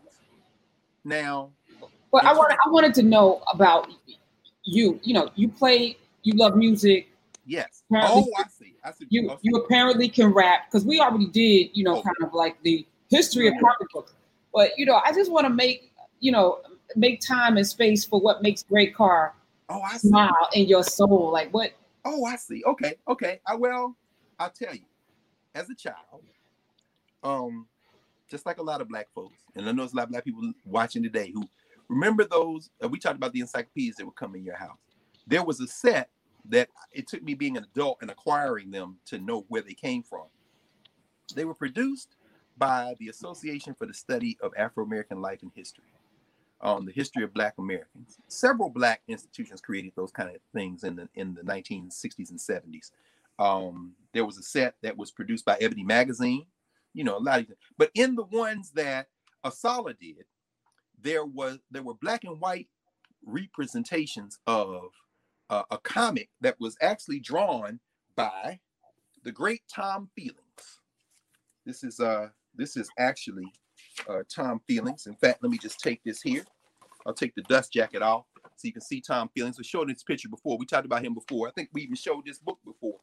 This is the book Tommy Traveler, right? The World of Black History. Tommy Traveler and the World of Black History. As a child, growing up in Nashville, my parents had these encyclopedias, and that was really, looking back, that was my introduction to Black history as such.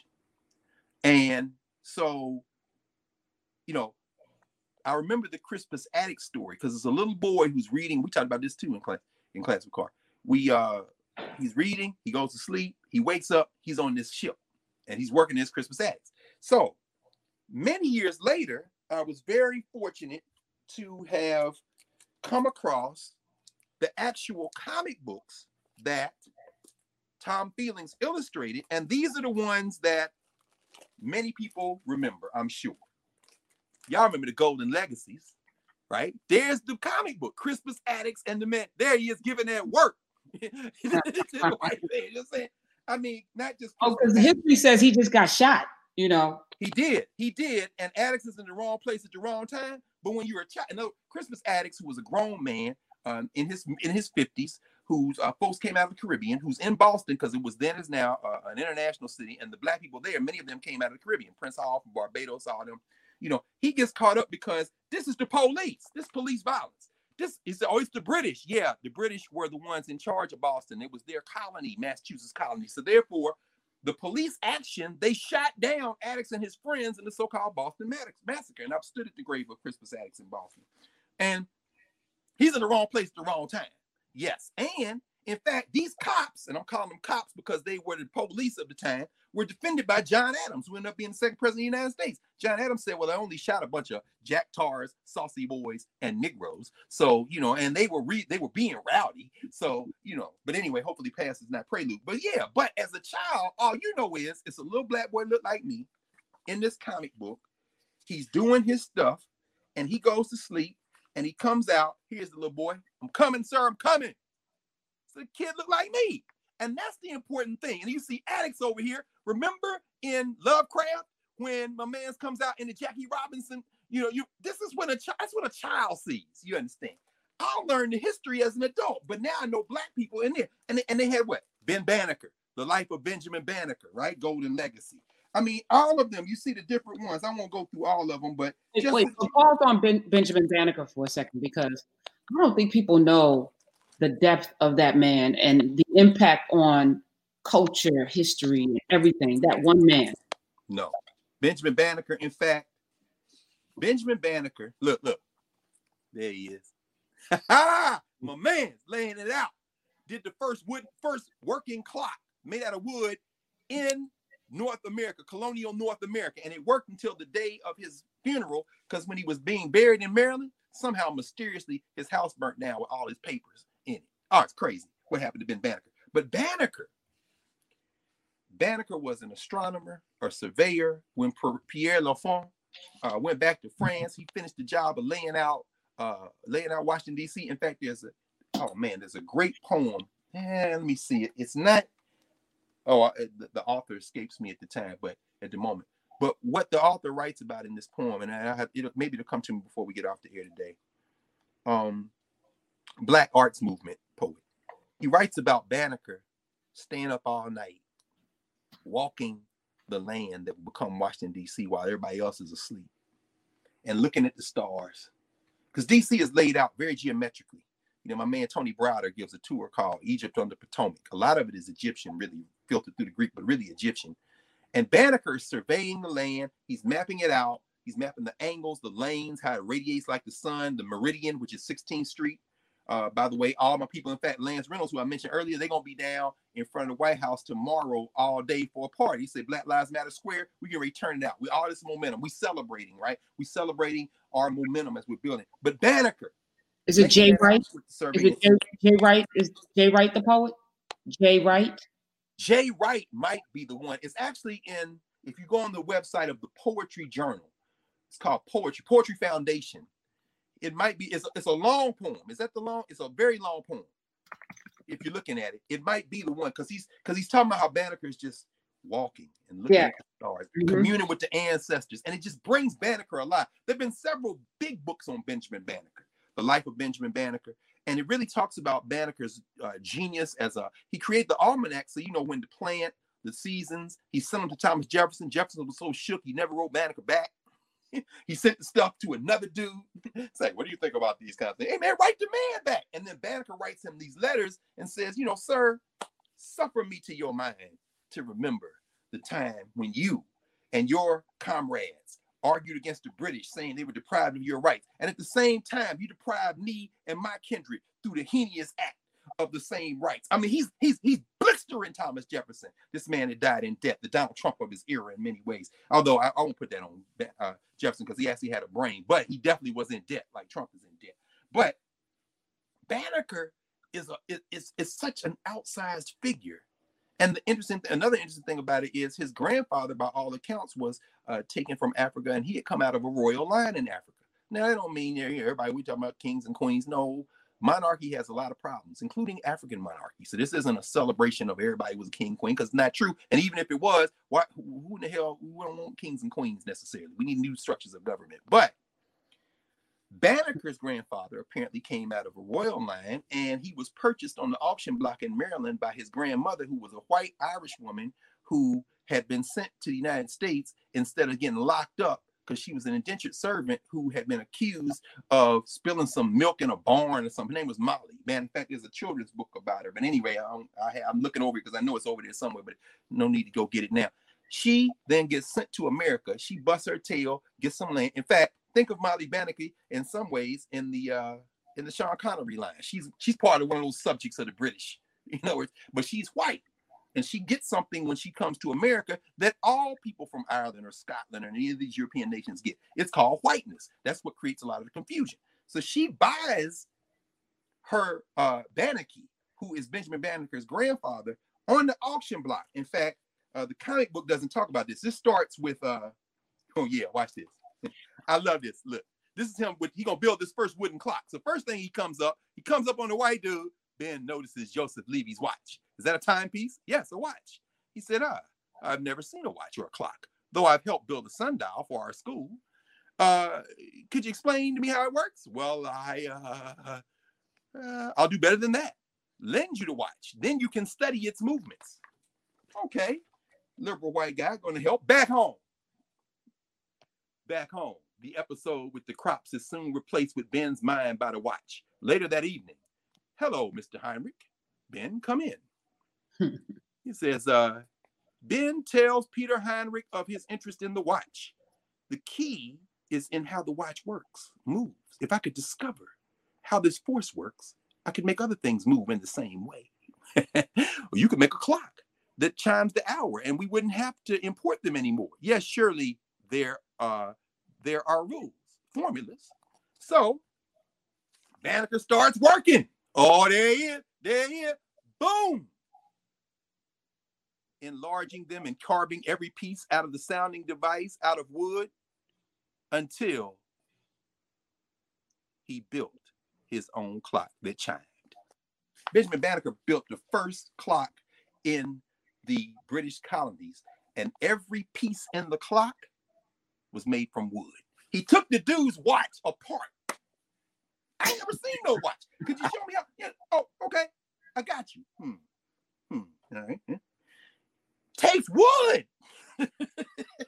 Makes everything in that watch, the metal pieces, the metal, makes everything out of wood, except he don't make a clock. He don't make a watch. The dude made a standing clock, enlarged all the pieces. You know what kind of mind it takes to take something this big and make it this big?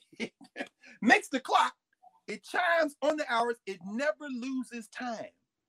Doesn't lose a second. Doesn't lose a minute. And works up into the day of his funeral, when some of the great, great, great, great, great, great, great, great, great grandparents of these white nationalists burned his whole house down with the clock in it and all his papers when he dies. So you can imagine.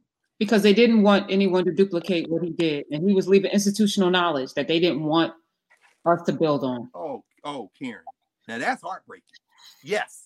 So that's Banneker, right? So the Golden Legacy, and they're there. Well, pause, because I'm not done. I'm not done knowing about Benjamin Banneker. Okay. Because, well, you know, as we celebrate gangsters and you know drug dealers, where's the documentary? Or excuse me, where's the movie? Where's the feature film? Where's the series on on this brother? So what happened after after his grandfather was purchased? Did he? Oh, oh, I'm sorry. Come on, now you leaving out. Oh, my bad, my bad. I thought you're right. You're right. That's wrong. That's wrong. I should do that. Okay, let me. Damn, I should, man, I wish I could put my hands on either the Banneker book or Molly Banneker, which is a great little, nah, I'm not, I'm gonna take a risk. I, most of my children's books are in another room and I'd be looking through other stuff. So let me just summarize it very quickly, because this is unbelievable. Although it's very believable because we know Black people. And to those of you who are filmmakers, and you know, we both have a lot of friends. You got more friends than I do in, in the movie industry. Yeah, because you interview them, you talk to them all the time. I, I was watching last week when you got these cats sitting up top. I'm like, yeah, Common. Imagine Common. He gonna play Banneker. So I was watching you talk to Common about voting, right? So let's see. We got our brother.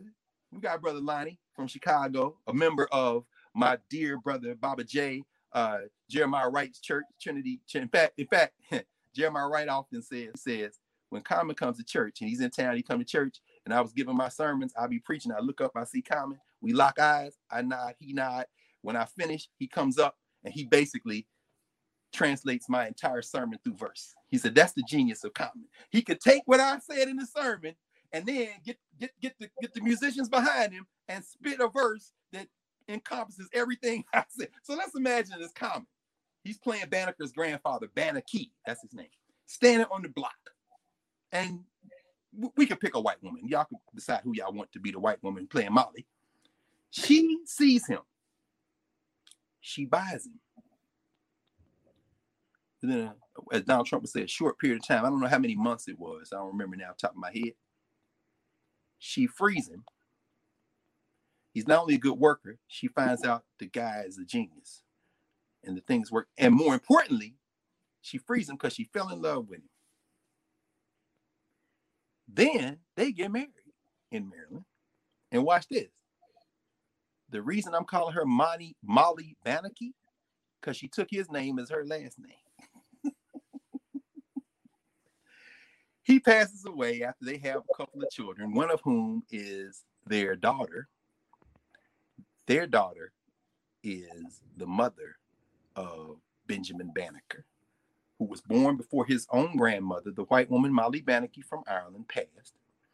And it was from his grandmother that Benjamin Banneker heard the stories of her husband, his grandfather, who was a surveyor of the stars, because it was information and a technique he had learned when he was in Africa. So Benjamin Banneker's penchant for astronomy did not come from Europe. It came from the Africans who watched the stars in his grandfather's homeland. So, so as we drive the streets of Washington, D C, and talk about Pierre L'Enfant, who is buried at, at, at Arlington National Cemetery atop the hill, looking down. They say, oh, here's the land he surveyed. L'Enfant went back to France and he was a drunk. I ain't gonna get into Pierre L'Enfant. In fact, there's a L'Enfant Plaza. When you come up L'Enfant Plaza, you run right into the Smithsonian Castle. By the way, the, the, the red stone of the Smithsonian Castle was quarried by enslaved Africans. Jefferson Davis was one of the members of the first Smithsonian Board of Governors. But anyway, we'll get the story for another day.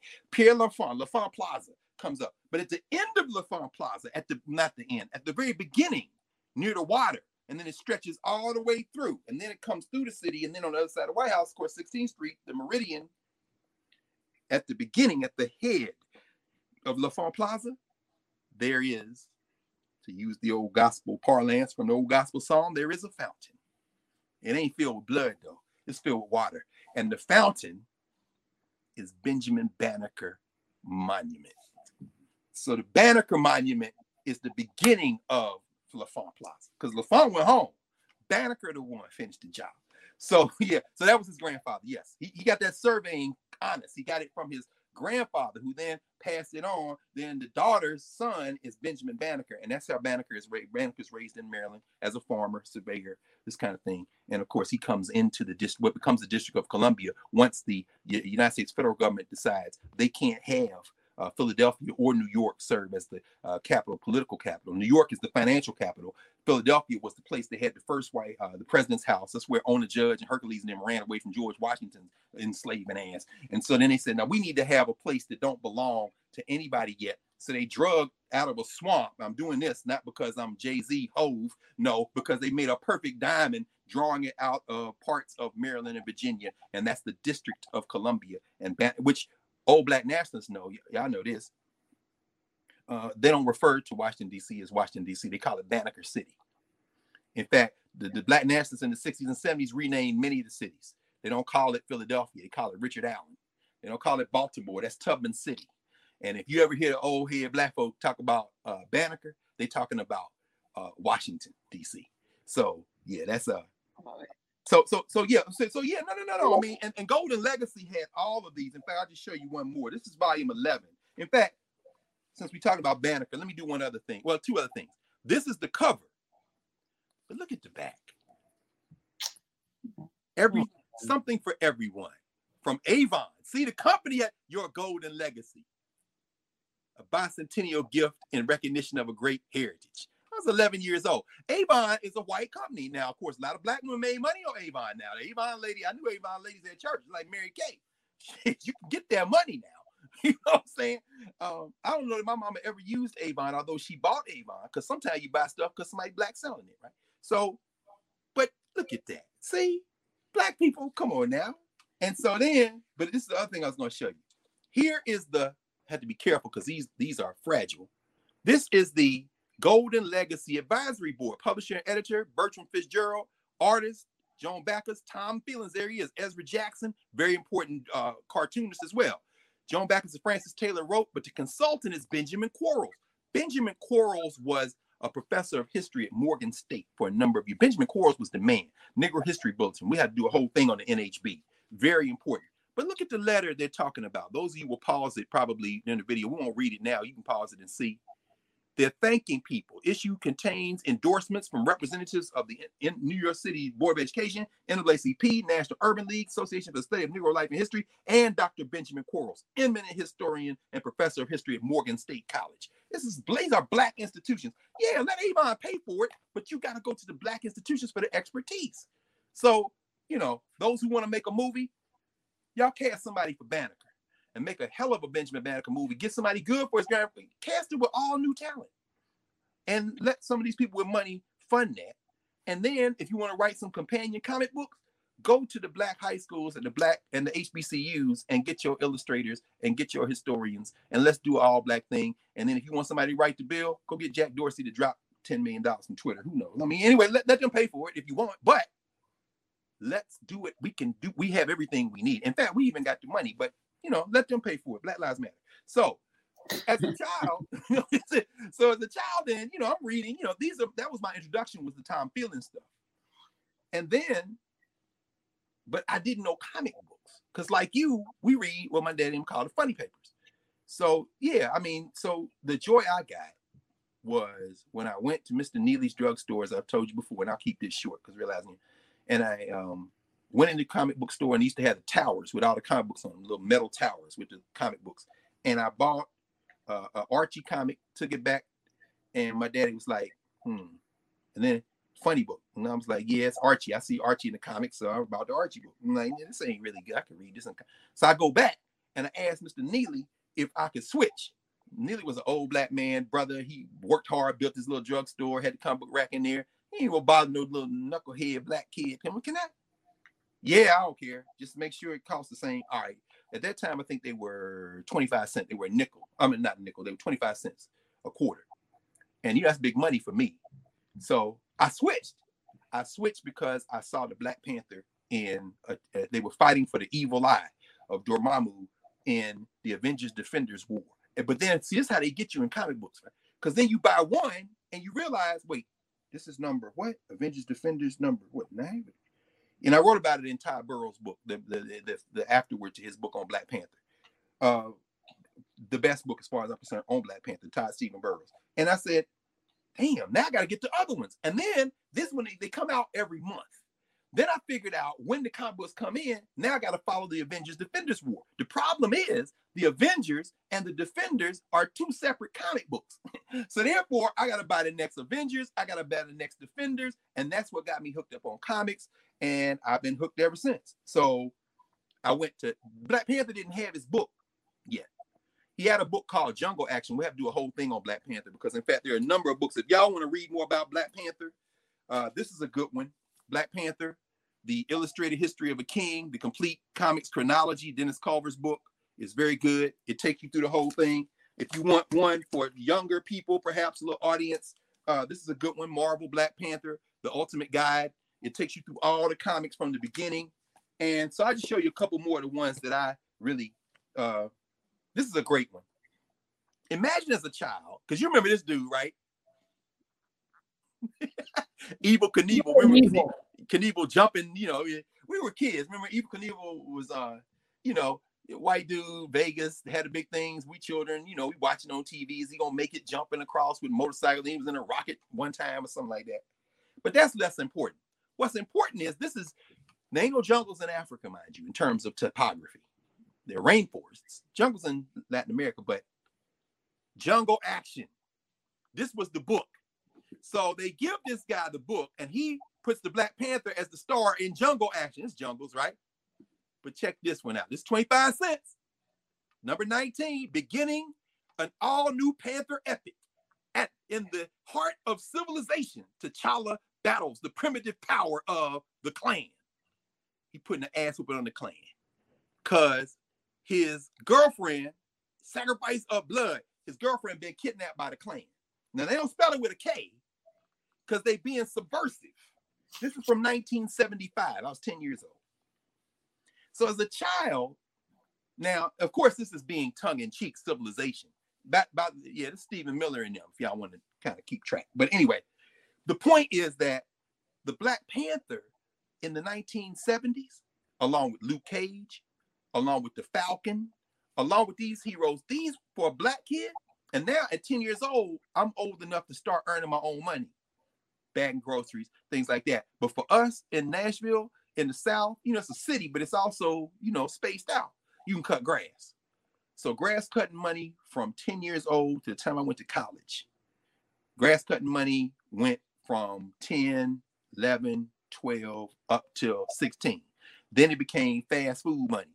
Arby's, Wendy's, Crystals. Those of you in the South know about Crystal hamburgers. I worked the, I worked the graveyard shift in Crystals up through my junior year in college. I mean, I went to work at ten p m, came out of work six a m, took a shower, went to class. Went back to the dorm, took a shower, went to class. But the point is this, that money every Wednesday faithfully from then to now, some of that money went to buying comic books. And so if, uh, and I'm just giving people sources now if they want to, um, Sheena Howard has run, written a very good little book called, well, a big book called The Encyclopedia of Black Comics.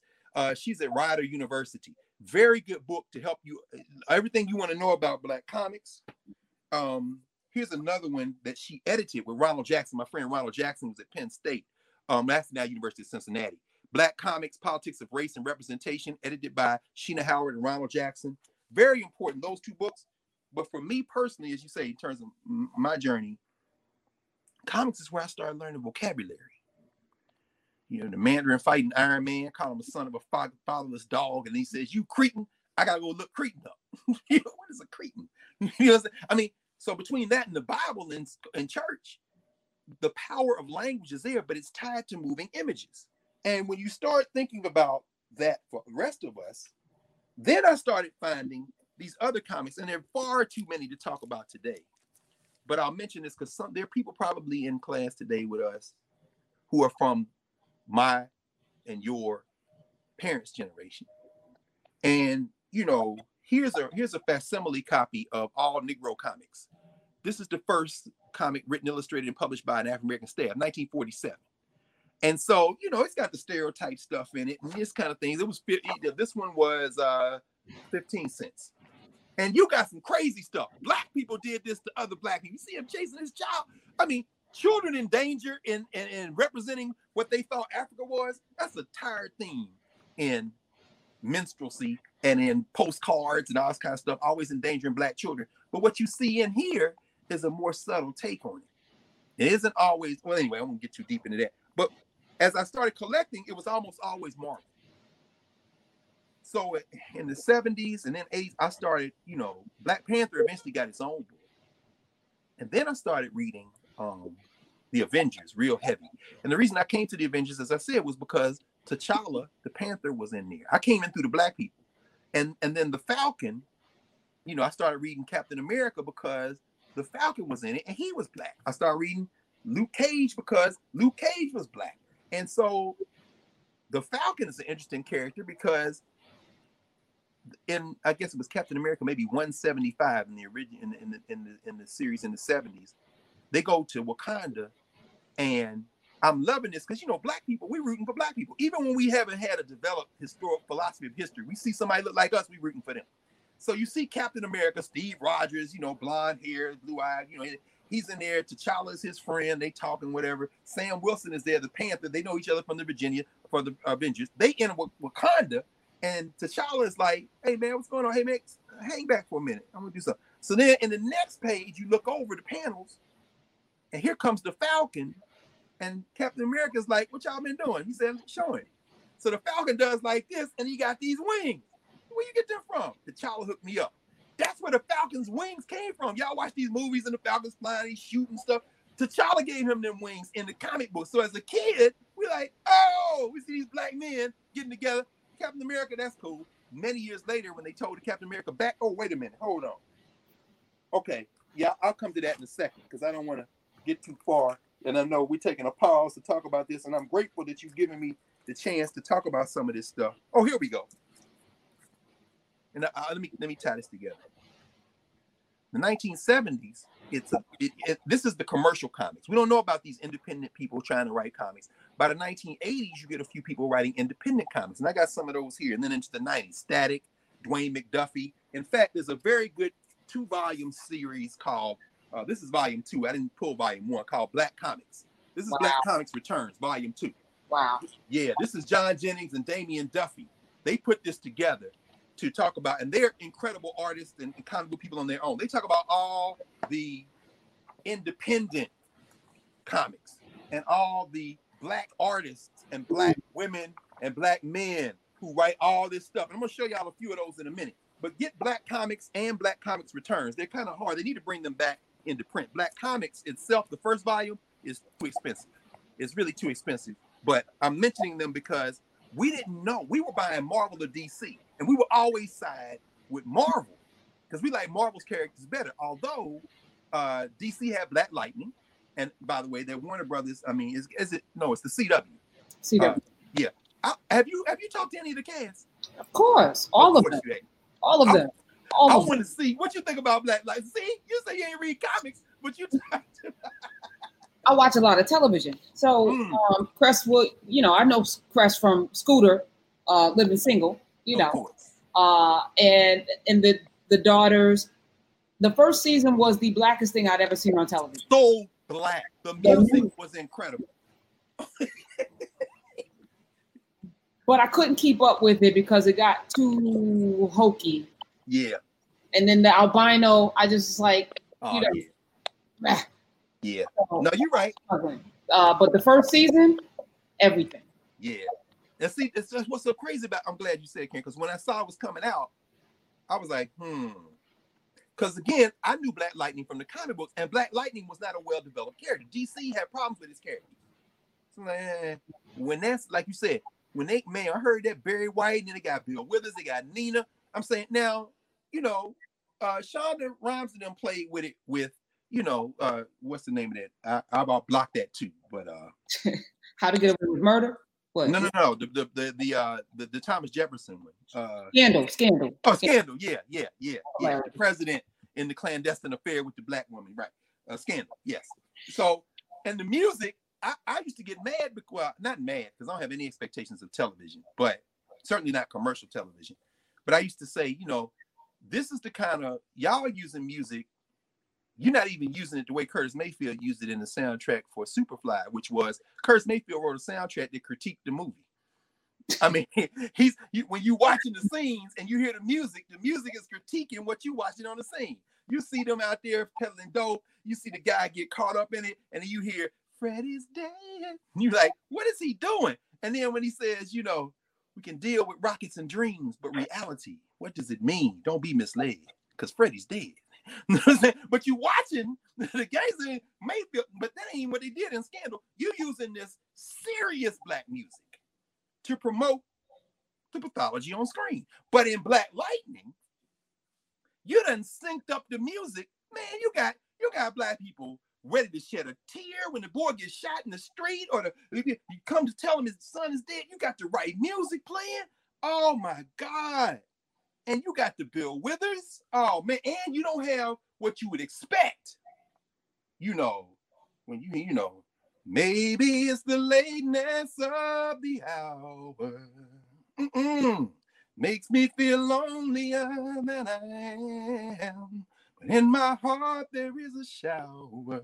Hope you'll be happier with him. That dude from Slab Fort, West Virginia, Bill Withers. Now, y'all, how y'all got this laid up in here? And he hits that damn blue. Mm-hmm, mm-hmm, mm-hmm. You playing the blues in Black Lightning. You, Nick Rose, whoever did this, now, whatever happened between the husband and wife collaborative team. Okay, that's for the gossip, but y'all talk about it on the Breakfast Club. But I'm going to tell you right now. Last night I saw a superhero. He was black. This is for the streets. Black Lightning's back. And I'm saying, and that sister, the Brit, who plays his wife, Lynn, you know, I didn't realize until, I guess you interviewed her too. I didn't realize she was British. Yeah, I didn't. Re- I did not interview her. She was the one I didn't. The two oh. brothers and Crest. She's probably overseas. She's probably overseas, yeah. And, and the sister, Nafisa Williams, she's from Philly. So I'm like, you know, I mean, it was a beautiful thing. So, but Black Lightning, I didn't really collect Black Lightning. We didn't do the D C stuff, right? Because it seemed like they were just kind of, but Marvel always had more of a kind of a social orientation. And then when they get to the nineteen nineties, Marvel goes back to those black characters and starts giving the backstories that they had previewed in the sixties, seventies, and eighties. So for example, Captain America. Now, people watching the movies know Captain America got the super soldier serum, and that's how he became Captain America. But we in America, black people, so you already know that they didn't experiment on him. They knew the serum would work. Why? because they tested on test subjects, and you know who the test subjects were. So they decide truth. Captain America. They make the backstory of Captain America a riff on the Tuskegee experiment. They doped up all these brothers with the super soldier serum, and all of them died except one. The brother who lived was the black Captain America, or ba- better yet, the brother who lived was Captain America, World War Two. Steve Rogers is the white Captain America. And then they bring it forward in one of the junior superhero groups when his grandson, Isaiah, decides he gonna be the Patriot. Because the old man now lives in New York, and the old man is like, you know, uh, I was Captain America, really? The grandson gets powers. So the grandson shows up. He's like a fourteen, fifteen-year-old. He shows up, tells Steve Rogers, give me the shield. It's my grandfather's shield. Who are you? What? He finds out Captain America, who preceded him, is alive. And he's like, oh, wow, okay. So the young boy becomes the Patriot. He's in the Junior Avengers. Young Avengers is what they call it. The Patriot, some of the other children of superheroes. And then to tie a knot on that, and those of you who read comic books know that Storm and Black Panther got married. And so Storm and Black Panther get married. They get married in, which is why I'm wondering how they're going to pull it. And Halle Berry? Oh, no, no, no, no, no. No, no, no, no. No, no. This, we don't know who they're going to cast. It won't be Halle. Oh, I know. I'm saying Storm is always going to be Halle Berry to me. I don't know. Oh, then that, well, which is why it's going to be very interesting, because it'll be interesting because now, you know, Disney got to make all the money. And now that they've settled, oh, by, by the way, we talked about that as well. In fact, I didn't pull Blade because, well, I had a few Blades, but I don't know if I pulled any of them around here. Let me see if I had some Blades right here. No, no. But um, Blade, of course, is a vampire. Blade was British. He's British in the comic books. And so what you see, it's very interesting when you see the black superheroes get together. When Marvel reboots Black Panther, and I didn't, let me see if I pulled some of the black, because I want to end with, at least for now, some of these conversations. I want to talk a little, oh wait, here was one of the early independent comic books, Brother Man, Dictator of Discipline. See, I mean, this, I didn't, this is just a couple of them. I had a whole run, but it was written by, produced by black people in the, in, in during the hip hop era, the eighties and nineties. They had, they did their own gear. They did their own, and we was, now by now, I'm a grown man, right? In fact, and oh wait, here, you can order your copies directly from them. There go some of the other copies. The excitement continues. And of course, at this point, they were two dollars a piece. This is during the hip hop era. Black independent comics, written, produced by black people. Very important. But, oh, let me, let me, because because things get complicated when we start talking about Marvel and D C, because most people only know Marvel and D C. I was hoping I had them all someplace in one place, but it doesn't look like I do. Let me um, let me look one other place, Karen, while we're talking and see if I have them stacked here. Oh yeah, here we go. Here we go. There we go. So when they rebooted Black Panther, and here are just a few of them, because the other thing about it is, people, when y'all think about buying comic books, I go to comic book store every Wednesday, except during the plague. When it reopened, we all back in there like the dope fiends we are.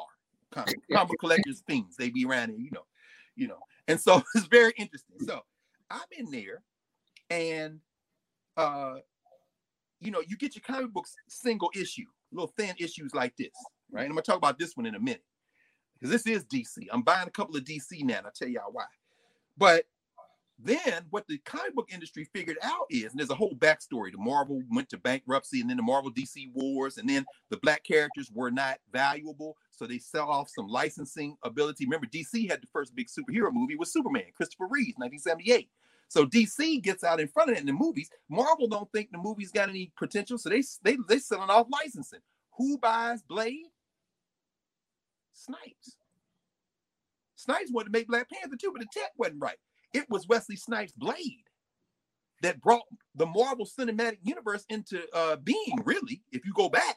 Because remember, when Blade drops, that's because they had had a corny Captain America on T V, and they had the Spider-Man co- uh, cartoons. But Blade is the live-action hero that shows the Marvel characters the way. And it's a damn shame now, because Wesley Snipes, in many people's imagination, is a punchline. Oh, no, you should go back and talk to Wesley Snipes about that. But anyway, Panther, they reboot. It's the Hudlins. It actually, it's Reginald Hudlin. writes Black Panther, A Nation Under Our Feet. Now, when you buy your comic books every week, you get the you get them one at a time. You wait. Once a month, they publish the, your, your title, the titles you're looking for.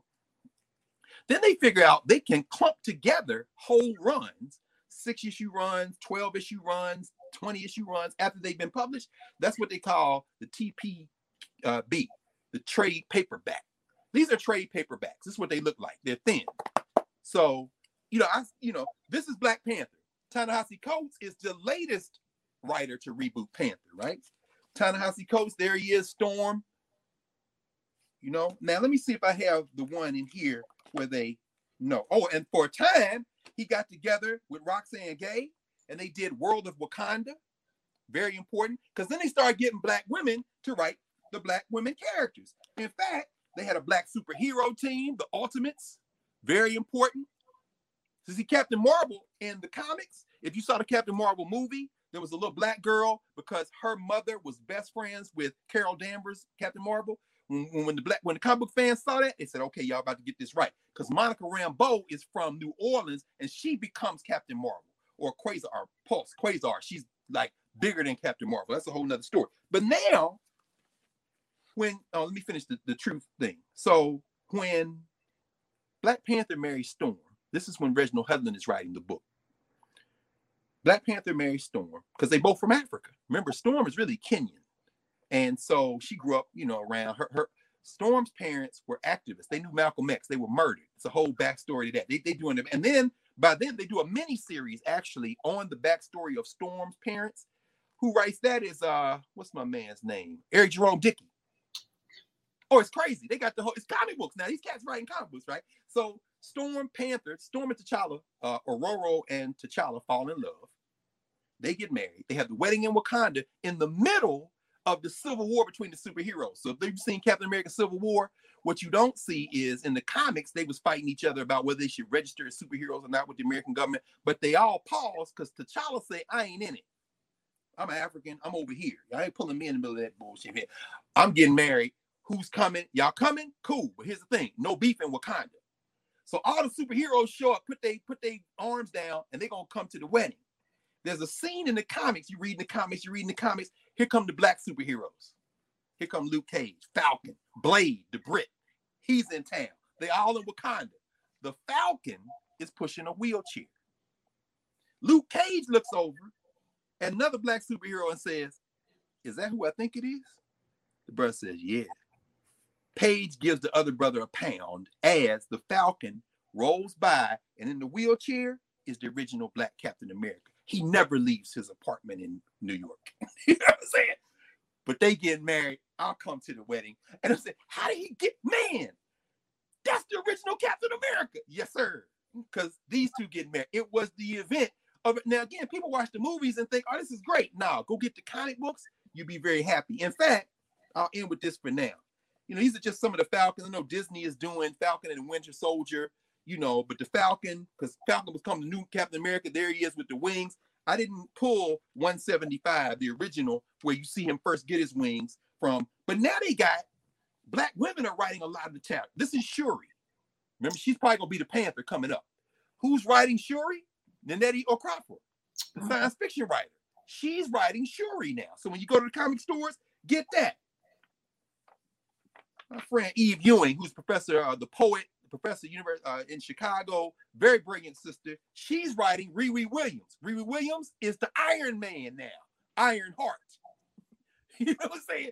So, I mean, you could get these comics, right? And so here's another Shuri. I just love, I mean, I love the artwork, right? Because they're getting to stretch out and they still doing their fiction. They still doing their writing. And it's all kind of variations. Look, this is, uh, Lord have mercy. I, I even hesitate to show this, right? Because they got, they try to make money from everything, right? This is a novelty, Barack Panther versus the tremendous Trump, right? So you got Barack Obama as uh, T'Challa fighting Trump. It's crazy, all kind of stuff. But I mean, but I want to show a couple of others. Uh, of course, we know there's a Black Spider-Man, of course, because everybody saw the cartoon Into the Spider-Verse. Here's the comic, one of the comics, Miles, Miles Morales. He's Afro-Latino. He's he's Spider-Man now, right? So, I mean, it's just amazing. I mean, here's a better, you know, here's a couple of other variations, Miles Morales, Spider-Man. Many of you all know this. And if you got young people watching right now, they looking like, yeah, they're my comic books. And that's the other thing. I I'll tell you about that in a second. I'm just going to show you a couple more of these. Um, so, Coates says, Marvel approaches him. They start talking. And Ta-Nehisi, they ask him, uh, you know, you interested in some other stuff? And according to Kerry James Marshall, who, by the way, was playing around with comic strips. I got all the Kerry James Marshall uh, catalogs. This is one that's kind of harder to find. It's called, um, this is actually one of the catalogs, Along the Way. I went to New York to see the Kerry James Marshall exhibit because Kerry James Marshall was playing around with, with sequential art in something he called Rhythm Master back in the eighties. He's playing with Rhythm Master. He's got a whole series of comics based in Chicago, but you can't really see them because it wasn't a comic book. It was just panel art that kind of had stories in it. And so I went to New York because they had some of them on display and picked up a couple of the catalogs that are almost impossible to find. But, you know, because the art catalogs, the thing about them is they produce them for a very kind of targeted audience and they hella expensive. So if you can't just scrub through all the used places and go to all the little backwater places and the remainder stores in New York, you won't get them. And then sometimes you just got to take the plunge and spend the, the money to get it, because once you get it, you got it. But, you know, that's that's how it works. But anyway, so wait a minute, hold on, because I, I, I put that down to get that. Oh, yeah, yeah. They asked Ta-Nehisi. Kerry James Marshall said, when approached about writing for Marvel, he wanted, I think it was Spider-Man, not Daredevil. Somebody else wanted Daredevil. But they gave him Captain America. I'm sorry, they gave him Black Panther. Eventually, Ta-Nehisi gets this. He's still writing it. Captain America. Wow. Now Coates is writing Captain America. Now it's cool. I ain't mad. But my thing is, I think you started at the top of the food chain as far as a kid who was collecting comic book starts. F Captain America, you had Black Panther, brother. I mean, I know you want to write about America and the complicated relationship, and it's actually brilliant in terms of what does it mean to wear the flag when you're in a country that has never really embraced patriotism, and really that's a contradiction, and Black people looking at you like you crazy, and a lot of white people too, like America, the symbol of America. But that's a storyline that was explored back in the seventies when I was a kid. At one point, Captain America took off the uniform and put on, he became Nomad. Nomad, the man without a country. He was so disillusioned with America, he took off Captain America and put on Nomad, the man without a country. I mean, so even though Ta-Nehisi is much more nuanced and, and brilliant in terms of thinking through these things, it ain't the first time Captain America said, nah, I'm, I'm going to turn from the thing. But you've got all these other people. I'll show you. Now, this is the D C title that I buy now. This sister right here, we all know M N K Jemisin, the great science fiction writer, uh, who's won the multiple Hugo Awards, right? The highest award you can get in science fiction fiction writing. This Black woman who is uh, in the tradition of Stephen Barnes and Tom Lorendu and a lot of these Black fiction, of course, Octavia Butler. This is Far Sector. Now, there's been Black Green Lanterns before, but they were men. She's writing Far Sector, the Black female Green Lantern. So, I mean, I'm like, okay, I see you, sis. There's some people saying, you're reading, you're still reading these funny books? Look. N K Jemisin writing the story, Jamal Campbell doing the inks. And so this is D C, Direct Comics as it was known. And so these are some of the books. And I should just mention a couple of, because I'm always looking for Black content produced by Black people.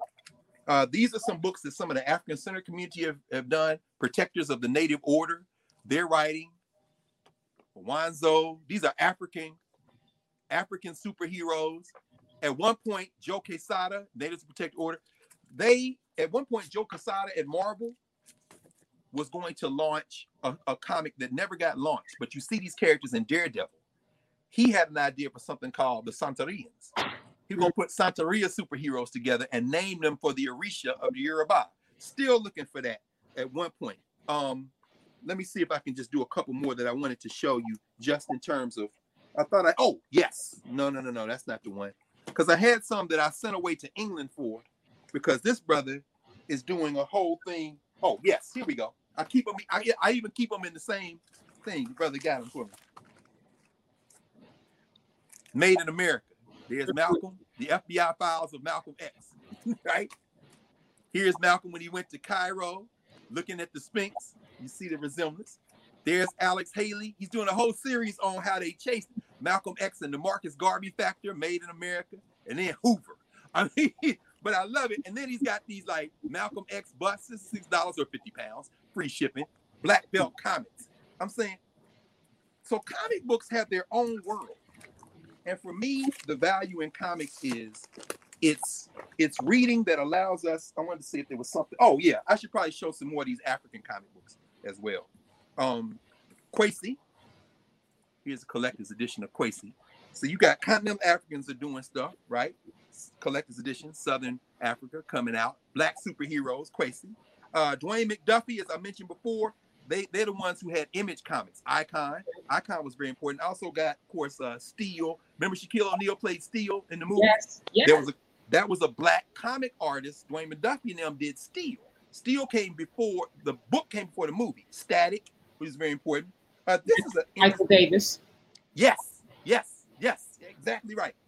Um, Juliana Smith, Jewel Smith. Casey Lehman, the writer, did a foreword to this. It's called Afrocentric. This is an interesting comment. Here go, here go all of them right there. You can read for yourself, right? But comics for me are, oh, mm, I keep looking at these. Oh, yeah, I should show you. I'm going to show you. Let me show you these couple right here.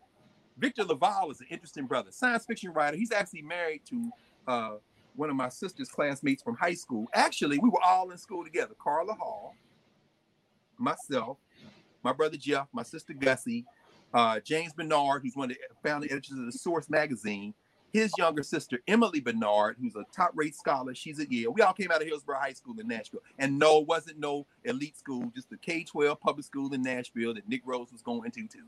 Uh, and uh, but her husband, Victor, has done a remix of the Frankenstein story, except just like Truth, they experimented on black people. So the Restorer is in, but here's one I think everybody should. Did you see that movie, uh, Abraham Lincoln, Vampire Slayer?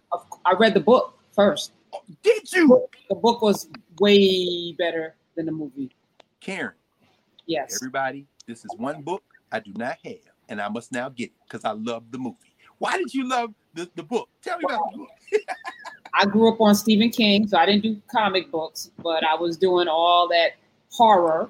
And shout out to Tanana Reeve, Tanana Reeve Dew, and, and she introduced me to Octavia Butler, which I went oh, down really? that whole couple That's years ago. Great sister. I love the, her. Yes. yes. Oh, my God. The, the Living Blood, My Soul to Keep, The Good House. I read every single one of her books. Amazing. And so, you know, I'm, I read all of Harry Potter, all of Twilight, all of all of that. I have the Harry Potter gifts uh, box set right behind me. Uh, yeah, I'm into all of that, not comic books, but that's my jam. So we're right there together. You know, you sell yeah. those books at the same place, comic books. So we would have seen you in the store. you would have. Uh, you would have seen me nudging kids out, Harry Potter, first night, midnight, getting my, get my book, uh, tripping the five-year-olds. Um, but um, that vampires and all of that otherworldly stuff, and I think for a lot of people, you know, it's like, oh, that's weird or what have you. But we're living in a supernatural space. And we have to be able to see, you know, all of the machinations, you know, through this living blood, through this everlasting life that we are, this journey that we're on. So to to, to see history, Abraham Lincoln through a vampire's eyes, it was it was an amazing book. And there was, you know, we're in it, you know, we're in it in, in spaces, of course, because of slavery. The backdrop is that it was amazing. The movie sucked to me. Well, you, see, if, I didn't know the book. If you like the movie, the you're going to love the book. But the, I, I'm going. I'm looking. But you know, you know why I like the movie wasn't Abraham Lincoln. It's Harriet Tubman. Yes. So how is she in the book? You telling me I'm gonna love it?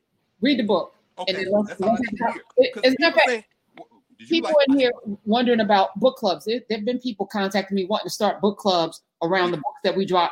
Do it. I mean, this is the collective that I imagine that everybody picks up the baton, finds your passion. We're doing this because this is your passion. And I want people to see what that looks like when you have a burning desire to do things. And it's not just myopic. We're not just looking at history, but it's it's makes us complete people to have these things that we like, love to do. So if you want to do a book club around comic books, part of the In Classic, run, do it, do Please. it every month Please.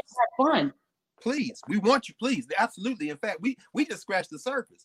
I wish I wish we had, mm, I thought about Brother Voodoo.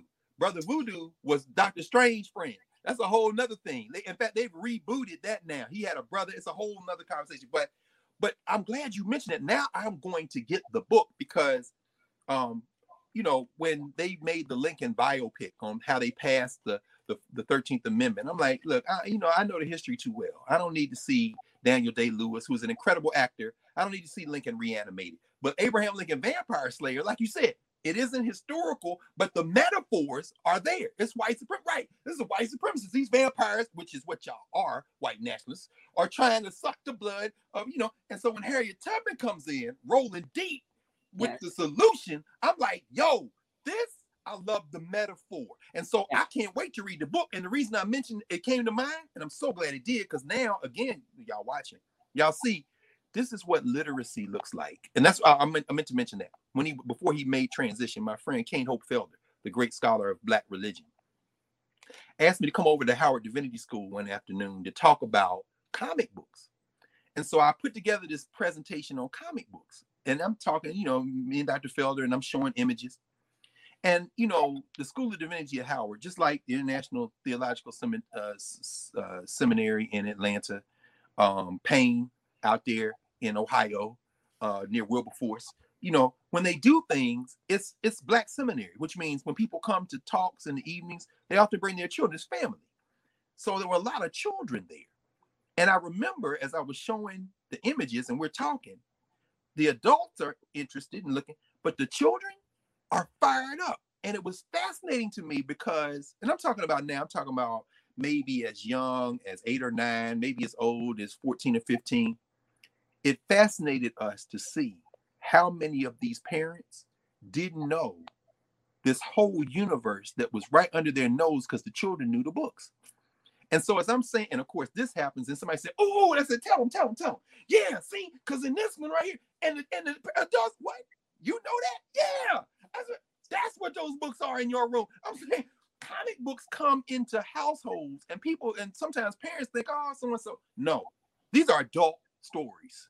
Do you understand? All the relationships you might think that you should know, they coming in in the comic books. But but the reason I thought about Harriet Tubman, this oh, this is oh, I love him. You know uh, the cat? Yeah, David. Yes, yes. Oh, tell, me, tell, tell us about him. I don't know him. I just love his work. Oh, he's, he's amazing. He's first of all, he's an amazing human being. Oh, um, I love it. He was supposed to be working with um. Uh, who's the young lady that does The Chi? And I can't remember her name. Golly. Oh, uh, yeah. I know you're talking about. You know her. Yes, okay. Of course. So th- she has a developmental deal, and they were gonna, and he crowdfunded that. They're gonna make this? I don't know if it's gonna actually happen, but it should. And then I reached out to him, but I, I didn't have the resources to, you know, to green light anything. But I recognize that that is a powerful story. He's an amazing human being. He's got a beautiful smile, and uh, yeah. That, that right here is everything. Yes. We actually, that's probably a good way for us to close it then, because that shows you. I'm so, you know, first of all, the world is small. The Black world is small. And to hear that from you and to hear that about him and her, that's the encouragement. We, that, I mean, and again, to bring it all the way back to where we started, we paused today in part because we're in the middle of a real fight. But when you pause, it always reminds you of why we're fighting, what we're fighting for. We're fighting for a world where young people like that can create something like this and then put it on the screen so that your children can watch. That's why you go pull the ballot, not because you treating uh, politicians like superheroes. No, you're their tools. I want my child to be able to walk in and get the same loan from her bank that you get at the same rate you get. And I don't want to have to come in here and tell a whole damn life story.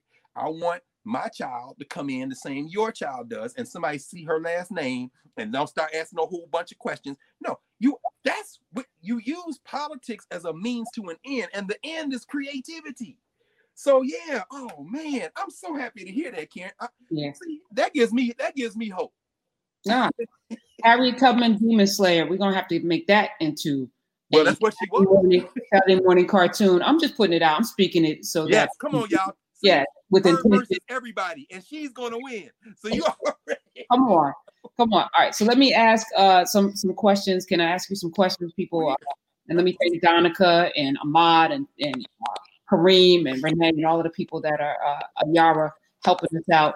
Um, Are they crowdsourcing this? I'm telling you, Lance, oh my, Carter Woodson did that. If everybody, in fact, I told Lance said, we're going to everybody put five on Cash App, and I believe we're going to have fifty thousand people do this. And I'm thinking, I'm looking at the number of people who watch us and multiple watch us. And I'm saying, you know, this is how Institute Carter Woodson built the, the Association of Negro Life and History, published the Journal of Negro History.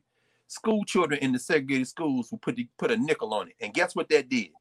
All them nickels came together and he published, oh man, I just got another one. In fact, I, I can't resist. I can't resist. I was so happy to get my hands on this. This is the brother that wrote the history of Lincoln University. He is a professor of history, was a professor of history at Lincoln University, Jefferson City, Missouri, Sherman Savage. Uh, this is his book, The Controversy Over the Distribution of Abolition Literature, eighteen thirty to nineteen sixty. See who published it. The Association for the Study of Negro Life and History. They published that. They published it in nineteen thirty-eight. He dedicates it to his wife. This was his dissertation at Ohio State, the first Black person to get a P H D in history from the Ohio State University, W. Sherman Savage. Why am I showing it to you? Because, well, number one, I just finally tracked my copy down. This is um, it's another precious volume because I've been getting all my Sherman Savage stuff. I got his history of Lincoln University, and I wanted to get this too.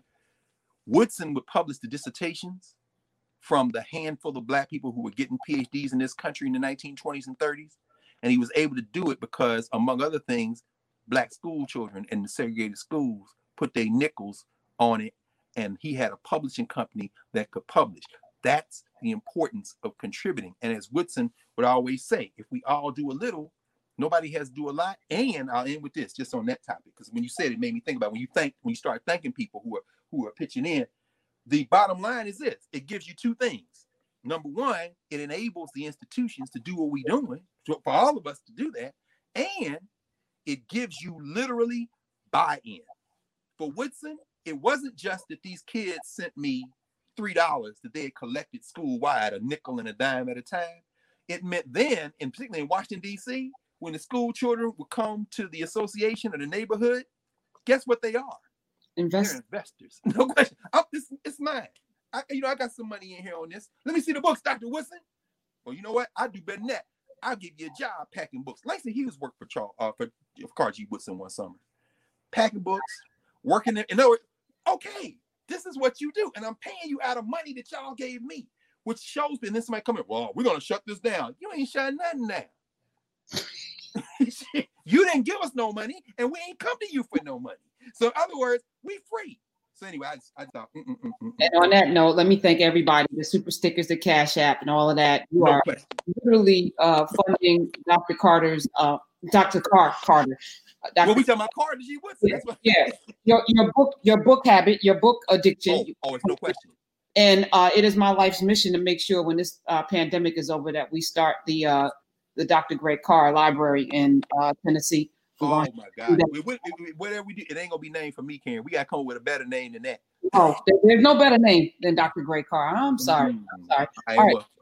Jason Grady wants to know what comic story has touched or informed your thinking about reality. Oh, um, you know. All right. Let me think. Let me think quickly about that. Um, actually, let me just say a couple of very, very quickly, and I'm gonna try to answer these quick, and we can get as many as possible. We can take some time. Uh, Ta-Nehisi Coates. When Ta-Nehisi did his intergalactic empire of, of Wakanda uh, kind of run the last couple of years, he made me rethink. In fact, Ta-Nehisi explores this notion of what happens in Wakanda when people start being critical of the Wakandan government. And I thought it was good because he introduced, uh, this was a couple of years. So if you go into look at the trade paperbacks about two years back, I'd get up and go over here. I actually have one. Well, anyway, I'm not going to. Don't do it. Yeah, I won't. I won't. Yeah. Because I'm not big on, you know, a lot of times if I see particularly elders, I'll ask them to sign my books because people, you know. So I got one that Ta-Nehisi signed last time I saw him with Paul. But I, I think it's over there on the shelf, but I don't know. I put those somewhere else. But the, the, the, the thesis in short is, you know, we don't have perfect societies and Black people are no exception. So Wakanda, we think of, you know, I heard here T I say, you know, uh, Atlanta is our Wakanda. It sure is, metaphorically. Why? Because all the class divisions, all the po- poverty, all the Black people in charge of the politics and haven't done enough yet, it's all there. What Ta-Nehisi does in that series that he's doing, that he's done in Panther, is reveal what happens when we talk about those tensions. And he has the characters in conflict. you know, T'Challa is gone from Wakanda too much. You know, he's a little imperial about this stuff. What about the the traditions? I mean, you know, there are some things I would have disagreement with, and I'm sure he would say, good, that's what you're supposed to do. So that that helps inform my thinking about the possibilities of uh, using creative tension and, and, and exploring things that can't be resolved. And the other thing I say quickly at the end, and just in terms of one more example, I get two examples. That was one, Panther. Um, you know, reading comics from the time I was nine, ten years old, and looking at Black characters in the white stream comics like Marvel and D C, and then the independent Black comics, has helped me demystify the whiteness that we are all subject to. We're taught to worship whiteness in this society. But when you read the comic books, you see, because see, comic book writers and artists are often people who are thinking about a different kind of world.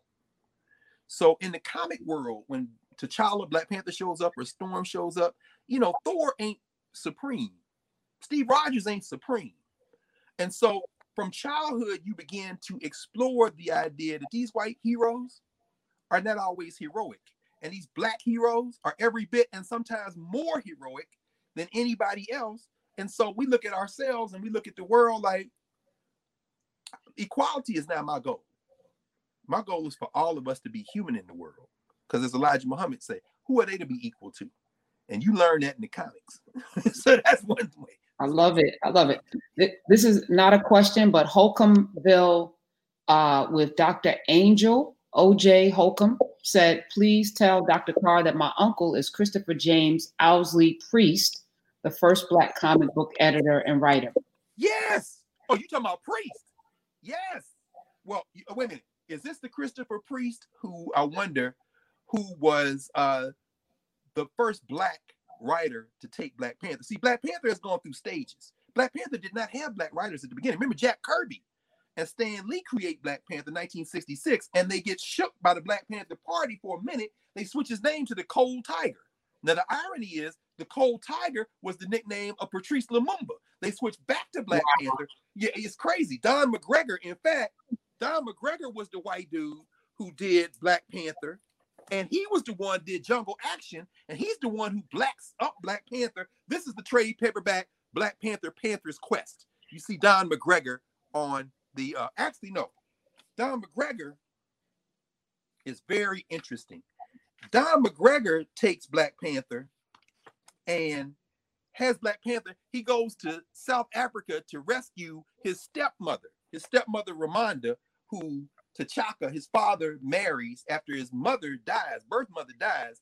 That's who the stepmother, that's who Angela Bassett is playing in the movie. That backstory ain't been revealed yet. Again, I said, hold up, and maybe they won't reveal it because, you know, com- the, com- the movie's really not based on the comics except loosely.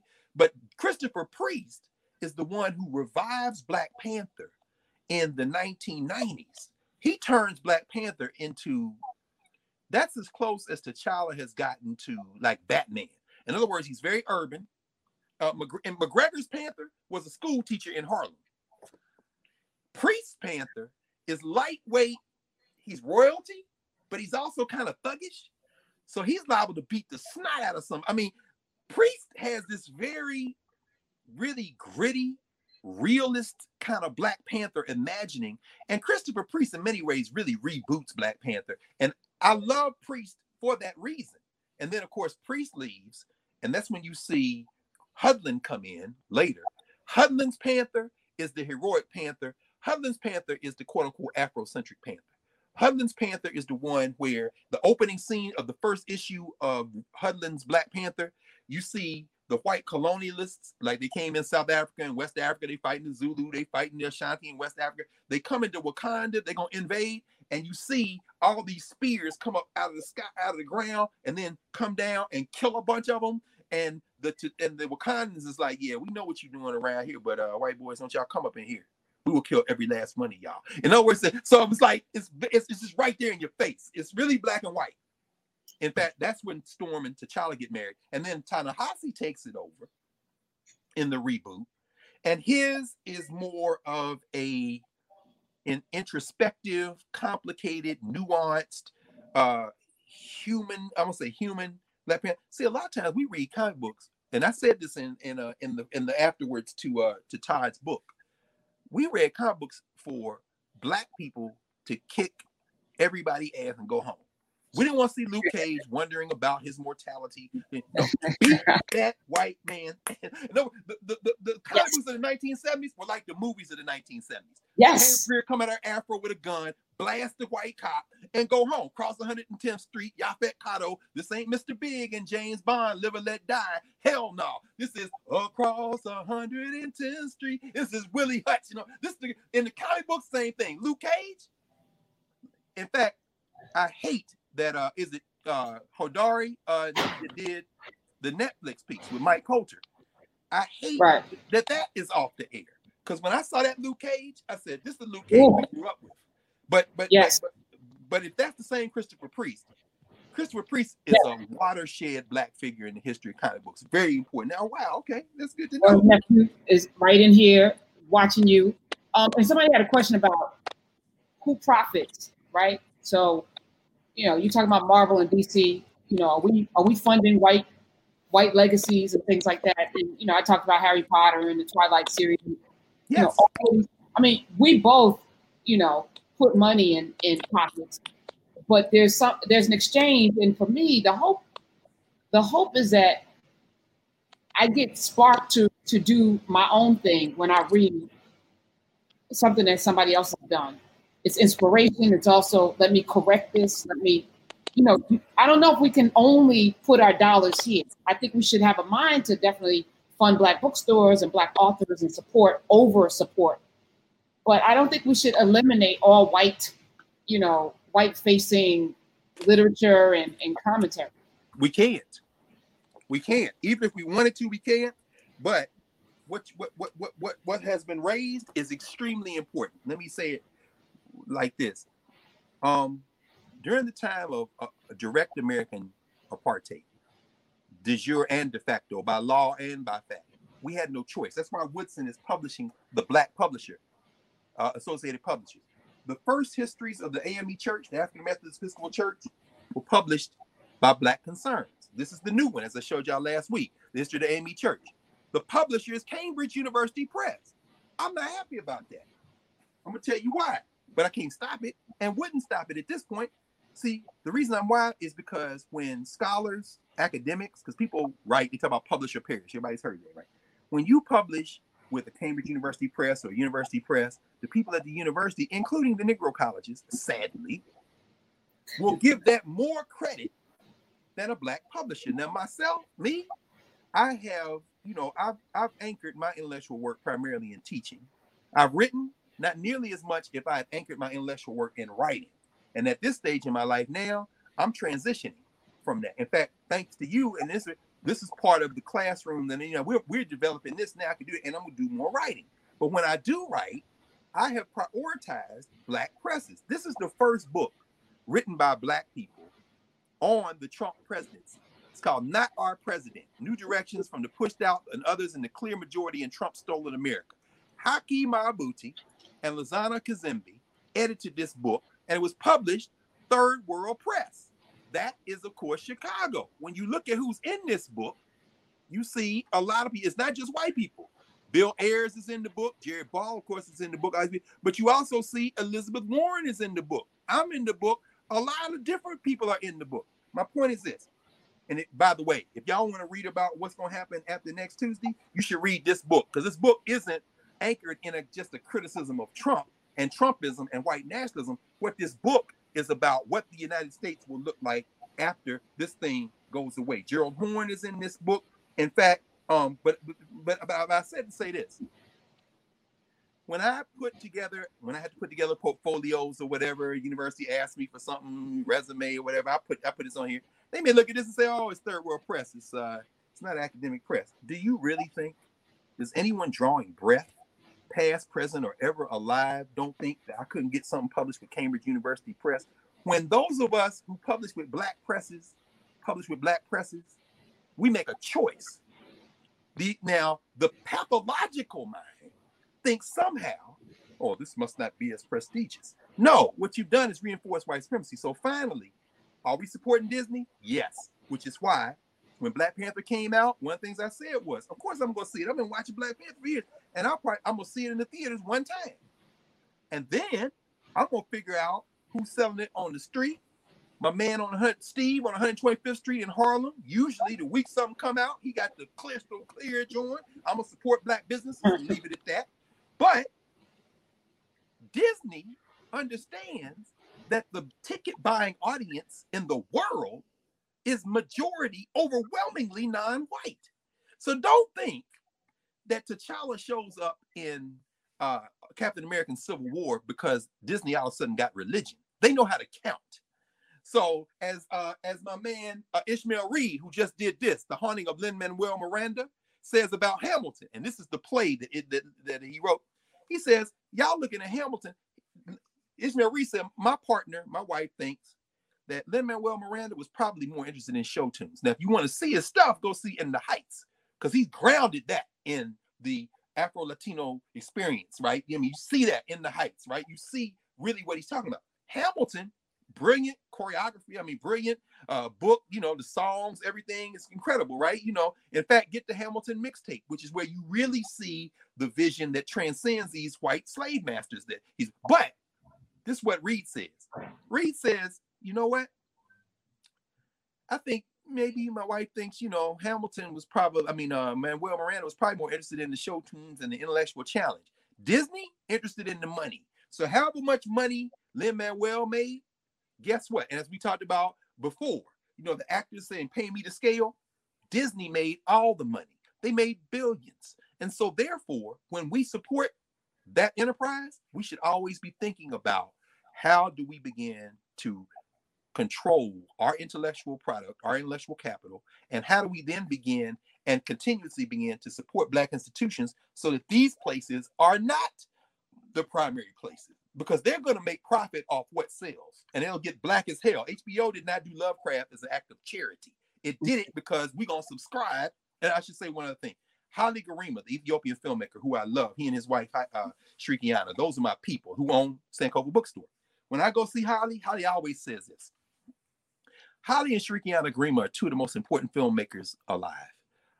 The Garimas, uh, you know, Holly Garima's films and Shriek's films, their films, Sankofa, Bush Mama, Harvest three thousand, Adwa, uh, their films, some of the most important films of the twentieth and twenty-first centuries. Holly Uh, has been invited for years to be closer to Hollywood. Would you do stuff with us? Would you advise us? Perhaps even work on film? Holly won't do it, because Holly's question is this. He said, I'll raise my money for my films. He says, but his, his question is the question that was asked. Who controls it?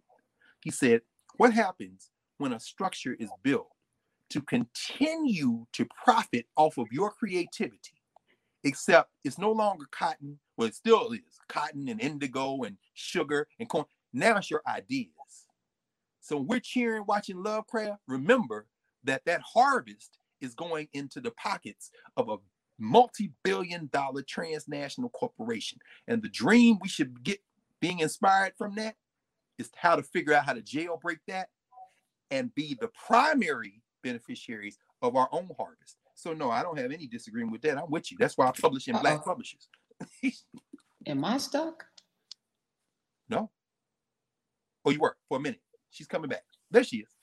All right. And on that note, and on that note let, yep, let's end it uh, with Paul Coates, who's in the comments.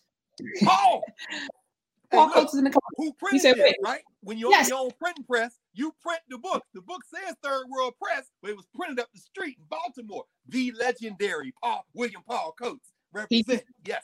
He just wanted to co-sign. He said, Greg is so right on this. Ta-Nehisi's first Love, first book loves were comic books, as yes. was his dad's, as was his dad's. So hey, listen, I, I, I, and I ain't I ain't giving nothing away. You had to talk to Paul one day, uh, Karen, because it listening to Paul talk. Put it this way, I won't even say no more. Paul, no, get Paul Ta-Nehisi and um, Walter Mosley in the same room. Mention comic books and get out of the way. Because see, I'm a baby, and get them, get get Paul in, because. Apparently, uh, Mosley has an extensive comic book collection. So, see, if Coates and, Mo- Coates and Mosley on comic books, and we would both be sitting there like, yeah, I got to take some more notes on that. I love it. Yes. Let me just say, um, I love you. Uh, no matter what happens on Tuesday, we're going to be all right. Oh, the sun coming up tomorrow. We came through enslavement. This is what? What's next? What is next? What's next? Next Saturday, I'll see you. Uh, it'll be probably a new president, and we're going to have to get get busy doing work. That's when the real work starts. So the real work. I, I want to thank you for this respite. Thank you for this pause. Thank you for sharing your love. And I want to thank everybody who was with us today. Uh, this is a labor of love. It is our pleasure, all of you thanking us. I don't know what I would do without you on Saturday. So let me thank you again, Doctor Carl. Thank, right. you. Thank, thank you, Professor Hunter. And be safe, everybody. You be safe because you, I mean, listen, when these fools start storming out in the streets on Tuesday, just back up off it because they feel like their world is ending. And if we're talking about white nationalism, it is ending because we're going to break its back. But don't be in the streets trying to throw hands because you don't know who's going to come out on their side. A lot of them going to have badges on.